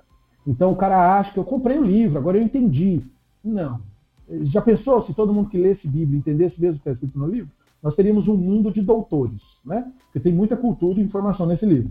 Mas você sabe como é, não é essa a verdade. Nós temos um mundo de gente lunática, com algumas pessoas lúcidas. Portanto, ter o livro não quer dizer nada. Você precisa desenvolver outras habilidades também, de senso crítico, de pensar com competência, de saber usar a criticidade de maneira adequada, enfim, diversos talentos que vêm com prática, com tempo, com dando ouvido a professores, parar de ser o mau aluno, né? começar a ser o bom aluno que estuda, que analisa, que sabe fazer as perguntas adequadas, que não é o chatinho, não é? que fica uh, querendo ser o cético incompetente, por exemplo, é, negando o senso comum ou negando é, o constatado. Não é? Não, é, não é necessário isso, é só precisa ter uma análise crítica das coisas. Questionadora. Não quer dizer que você é, é, é irracionalmente cético, porque o, o, a irracionalidade também funciona nesse sentido. Não só no sentido da credulidade, mas também no sentido da incredulidade. Então, não, não é bem assim. E filósofos antigos, como Platão, reconheciam que era mesmo necessário falar para esse grupo em seu nível. Para ser possível até ensinar, o Platão dizia, senão não dá nem para conversar com esse povo. Lembrando da, do, da noção equivocada dos gregos, que tinha gente que nascia intelectualmente competente e gente que nascia incapaz. Eles achavam isso, né? Isso é um erro. Todo sociólogo hoje demonstraria isso. É, isso é um equívoco completo. Mas eles achavam isso naquela época, então por isso que ele falava isso. É, e ele tinha que ensinar, então, veio de lá a ideia de que tinha que ensinar para as pessoas comuns as verdades necessárias. E o que, que quer dizer verdades necessárias? Quer dizer, e aí você vai ver isso em livros do Rambam. Então lembre-se dessa explicação que eu estou dando, quando você encontrar isso em qualquer livro do Rambam. Verdade necessária significa as verdades que estas pessoas supostamente teriam o máximo de habilidade de aceitar. Não eram verdades de fato. As, as tais verdades necessárias não são verdades. São apenas crenças que você dá para a pessoa aceitar porque você quer que ela se comporte direitinho. Você está tratando, portanto, a pessoa como um imbecil. Você está fazendo isso propositalmente. Por quê? Porque você está refletindo a crença grega de que você considera aquela pessoa um incapaz intelectual, um limitado. Então você ensina para ele só as verdades necessárias. Isso era uma crença comum desde o mundo antigo, estava ainda presente no século XII, continuou e arrisco dizer que é repetido até hoje, embora hoje seja inaceitável dizer isso. É, pelo fato de ser mentira, não pelo fato de falar só ter problema, mas porque não é verdade mesmo. Isso. Mas era a crença do período. Então, um outro título também para verdades é, necessárias era as mentiras nobres. Né? A mentira nobre era uma crença que você incutia na cabeça de alguém que você por fazer isso, já considerava a pessoa intelectualmente inferior a você. Então veja, você já está diminuindo a pessoa só por fazer isso. E a pessoa mesma você já te dá a confirmação de que ela é intelectualmente inferior a você, na sua visão, ela já te dá essa confirmação imediata, porque quando você trata ela assim, ela ainda te agradece. E você sabe que você está fazendo isso de caso pensado, de que aquilo que você está dizendo para ela acreditar é mentira, na verdade. Mas é uma mentira boa, então é uma verdade, é uma mentira nobre. E por que, que você chama essa mentira de nobre? Porque ela ajudaria a pessoa a viver de uma maneira segura na sociedade. Então, exemplo de uma mentira boa, de uma mentira nobre, de uma forma de tratar as pessoas como imbecis, porque você está dizendo que a maioria das pessoas são imbecis mesmo. É você dizer, por exemplo, que a justificativa para usar kippah é porque um grande rabino diz que quem usa kippah não se torna um ladrão. Veja, Pare para pensar um pouco. Se eu realmente falar isso para você, eu estou te chamando de completo idiota. Porque qual a correlação entre uma coisa e outra? Você usar um trequinho de pano na cabeça e botar isso na cabeça do seu filho, ah, vou botar porque eu não quero que meu filho vire um ladrão. Mas esse é o critério para virar ladrão. Veja, essa narrativa é totalmente irreal, não é? O mínimo que eu posso dizer sobre isso. Então é claro que isso não pode ser verdade. Mas isso é repetido à exaustão. E aí, se você não tem kippah, meu Deus, você não é nem judeu. Apesar de kippah não ser mandamento, nunca tem menção disso, não tem nem nos 603 mandamentos isso daí. Mas como ele virou um costume e tem essa justificativa mística, e ele virou uma maneira de estereotipar o judeu né, na sociedade cristã, então o kippah virou um símbolo de que, olha, sem kippah você não é judeu. Você não pode nem falar com Deus se você não tiver com um pano na cabeça, porque quer dizer que você não reconhece a autoridade que está acima de você. Sendo que quando essa ideia foi criada, andar de cabeça coberta era uma obrigação de todo mundo que estava sob o domínio romano, e os rabinos estavam sob o domínio romano, porque era um símbolo de que a pessoa foi escravizada pelo Império Romano. Portanto, andar com cabeça coberta não era porcaria nenhuma símbolo de você não ser ladrão. Era um símbolo de que você estava dominado por romanos. E os judeus que haviam causado as revoltas e sempre estavam sob desconfiança e, portanto, sobre a mira da violência extrema dos romanos, adotaram isso como costume, criando uma justificativa mágica para que o povo pobre não ficasse fazendo muita pergunta e já fizesse logo o que estava mandando fazer. Porque aí, perante os romanos, aquilo ia parecer, bom, me parece que eles são pacíficos agora. Acho que não vai ter mais revolta. O que, que você acha, Lúcio? É, Cláudios, me parece que eles não, eles não vão mais se revoltar. Então acho que podemos baixar as espadas e acho que vão parar de pregar as pessoas por aí e ficar dilacerando as carnes e dando para os cachorros. Acho que podemos fingir que, é, apesar de que eles são os bárbaros, né? nós somos os civilizados. Mas, é, está entendendo? Era por isso que é, você tem nisso uma explicação sociológica que justifica muito melhor que a explicação mágica de por que criar o costume de andar de cabeça coberta. Porque você não vê no mundo antigo, é, de uma maneira uniforme, mesmo no mundo antiquíssimo, que é o mundo da Bíblia hebraica, esse tipo de recomendação. Isso tinha que estar na Bíblia, se isso fosse ideia, de fato, uh, da tradição judaica clássica. Né? Mas não está. Isso vem de uma justificativa muito posterior.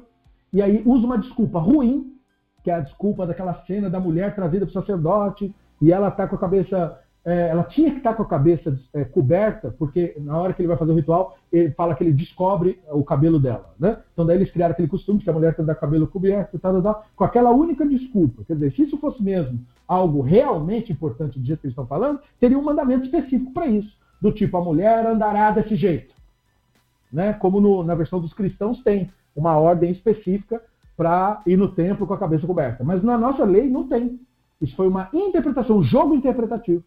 Né? Aceito ou não aceito é um jogo interpretativo, não é a verdade. Da mesma forma que pá não é a verdade. É só um costume que foi adquirido, que se tornou mais ou menos normativo, mais ou menos característico, e que não tem nada que ver uma coisa com a outra, com você, ou com Deus, ou com nada.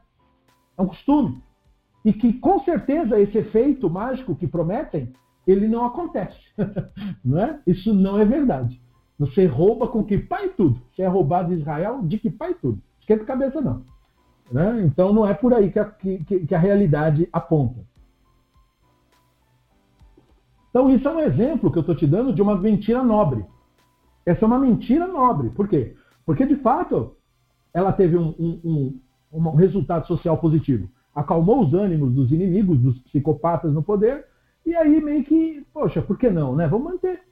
Vamos manter, porque tal, é uma coisa boa, vamos fazer. E aí você dá qualquer explicação lá, mais ou menos. Diz que você tirou aquilo, diz que você sonhou, fala qualquer coisa. Né? E não há problema nenhum em perceber que essa é a fonte de inspiração de muitas regras.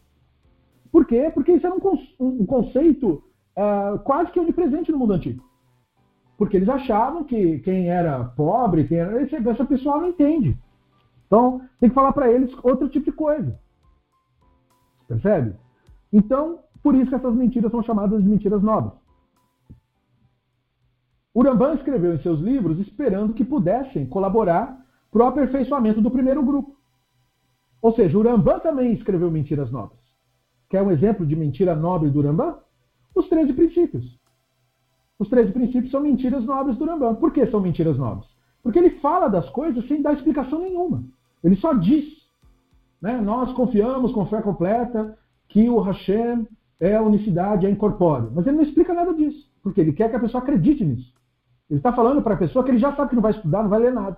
Então essa pessoa quer ver os pontinhos ali das crenças mais populares. Então ele chega no final e fala: Nós acreditamos que os mortos vão voltar à vida. Quando Deus quiser que isso aconteça. E aí pronto, não precisa elaborar sobre isso. E aí a pessoa se sente, ah, isso, isso. Por quê? Porque precisa né, desse tipo de visão. Para você ter um sistema populacional, controle, o medo da morte, toda aquela coisa. Muita gente morria assassinada. Os judeus, mais que qualquer outra população, sabem disso. É? Os cristãos sempre foram assassinos contumazes. E da mesma forma, os islâmicos radicais sentaram o pau em todo mundo e fazem isso até hoje. Então, matar para eles nunca foi problema. Os judeus morreram muito, né? em comunidades inteiras desapareciam de locais. É, então, tudo isso eram tragédias que você precisava desses elementos. Pra, se você não tinha um sistema educacional fortíssimo para colocar todo mundo num nível elevado de entendimento, o que não dava para fazer, não tinha nem meios de fazer isso daí. Você precisa do, da, da, das mentiras nobres. Você precisa de, ó, não tem problema, quando você morrer, você vai ver os mortos. Mesmo que a Torá diga que não, não tem problema, você vai ver os mortos, não tem problema, não aconteceu nada. E aí você alivia um pouco a pessoa. Porque, até porque no momento da tragédia é que não é hora de você filosofar nada, né? É você dizer, como o Talmud diz, o cara está doente, terminal, morrendo de medo de morrer, ele pede um amuleto. Dá para ele um amuleto. É, essa é a decisão dos sábios. Dá para ele um amuleto. Ah, ele acha que vai melhorar a idolatria? É idolatria, mas olha a situação do cara. Você quer que eu faça o quê? Vou falar para ele que não? Não, dá para ele um amuleto, toma amuleto, qual que você quer? É, dá para ele, dá dois, dá três, dá o do Horus, dá o da Maria, dá o do outro, bota ele tudo junto, amarra aí e fica tranquilo, vai dar tudo certo. Fica, se acalma. Se isso fizer te acalmar, tudo bem, não tem problema. Porque não importa, isso é uma mentira nobre. É nobre porque você está colocando o ser humano acima da ideologia. E é essa, esse é o ponto alto do pensamento racionalista. Esse é o ponto alto do pensamento racionalista. Nós colocamos o ser humano acima da ideologia, por mais que seja correto. A visão que aponta para a realidade, por mais que seja claríssimo como dia, que mágica não existe. Por mais que seja lúcido para mim, que essas mandingas e tudo isso é mentira. Se uma pessoa está num estado de desespero e pede para fazer uma reza mágica, eu faço. Por mais que eu saiba que é mentira, eu faço mesmo assim. Por quê? Porque o que aquela pessoa sente, aquele ser humano, é mais importante para mim do que a verdade que eu, que eu sei. A verdade é importante, mas ela está abaixo da vida humana. A vida humana é mais importante que a verdade. Então, é muito mais importante do que ter a opinião certa é você ser o ser humano certo. Ser humano justo. Então, nossa capacidade de enxergar a realidade também serve para isso serve para ver com clareza o charlatanismo que está sendo propagado, a mentira, a extorsão dos pobres e dos crentes, né? que eles no, no, começo são vítimas, mas depois se tornam colaboradores do processo. Então, né? então, quer dizer, não é uma questão só de que, ah, tadinhos, é, eles também colaboram, né? então não tem porquê. É, se quer que acabe com isso, é só parar de colaborar. Então, está tudo nas mãos da pessoa mesmo. Mas não é meu papel, no momento em que o ser humano precisa de mim, colocar a ideologia acima. A ideologia está abaixo e a vida humana está acima. Eu posso discordar 100% daquele ser humano, mas a vida dele não vai ser posta em risco por causa disso. Se ele precisar de um conforto, ele terá. Se ele precisar de uma ajuda, ele terá. E não interessa, pode ser um idólatra, não importa. Mas o ser humano vale mais. Ele está absolutamente errado e equivocado na visão dele. Mas a vida humana está acima da ideologia. Então, isso que quer dizer essa postura dos nacionalistas com as mentiras nobres. É porque eu me importo mais com seres humanos do que com estar certo. Ah, mas iam, iam ler errado o negócio do Urambã. O Urambã sabia que iam ler errado. Mas não importa. As pessoas precisam de conforto. E quando as pessoas precisam de conforto, quando tem gente matando os outros e todo esse tipo de loucura, não dá tempo de eu caminhar com o cara passo a passo. Não dá tempo de fazer isso daí. Eu preciso agir logo. Então eu preciso dizer para ele: Deus vai te ajudar, vai dar tudo certo. Enfim, eu preciso fazer o que eu puder fazer. Então Rambam escreveu em seus livros esperando que pudessem colaborar para o aperfeiçoamento do primeiro grupo. Ele está falando, é claro, do guia. Mas não os outros livros. O Mishneh Torah não foi para o mesmo público do guia. O Mishneh Torah era um livro geral para a população geral saber como que faz os rituais. E ele, claro, deu sua lucidez, porque ele não coloca misticismo ali, ele não dá justificativa mágica, ele simplesmente faz na tradução, não põe nem costume nem nada, para dar o preto no branco. Ó, é assim que faz, e a pessoa se sentir bem, se sentir amparada, estou com uma dúvida, abre o livro e lê. Certo? Sem precisar ficar se humilhando lá para o líder, que vai cobrar não sei das quantas para falar para ele como é que faz o ritual. Não precisava mais disso. Só abrir o livro, está aqui, ah, na página tal, como é que é Shavuot, sento desse jeito, falo isso, como aquilo, e deu. E, e a pessoa fica confortada. Eu senti que eu cumpri minha obrigação.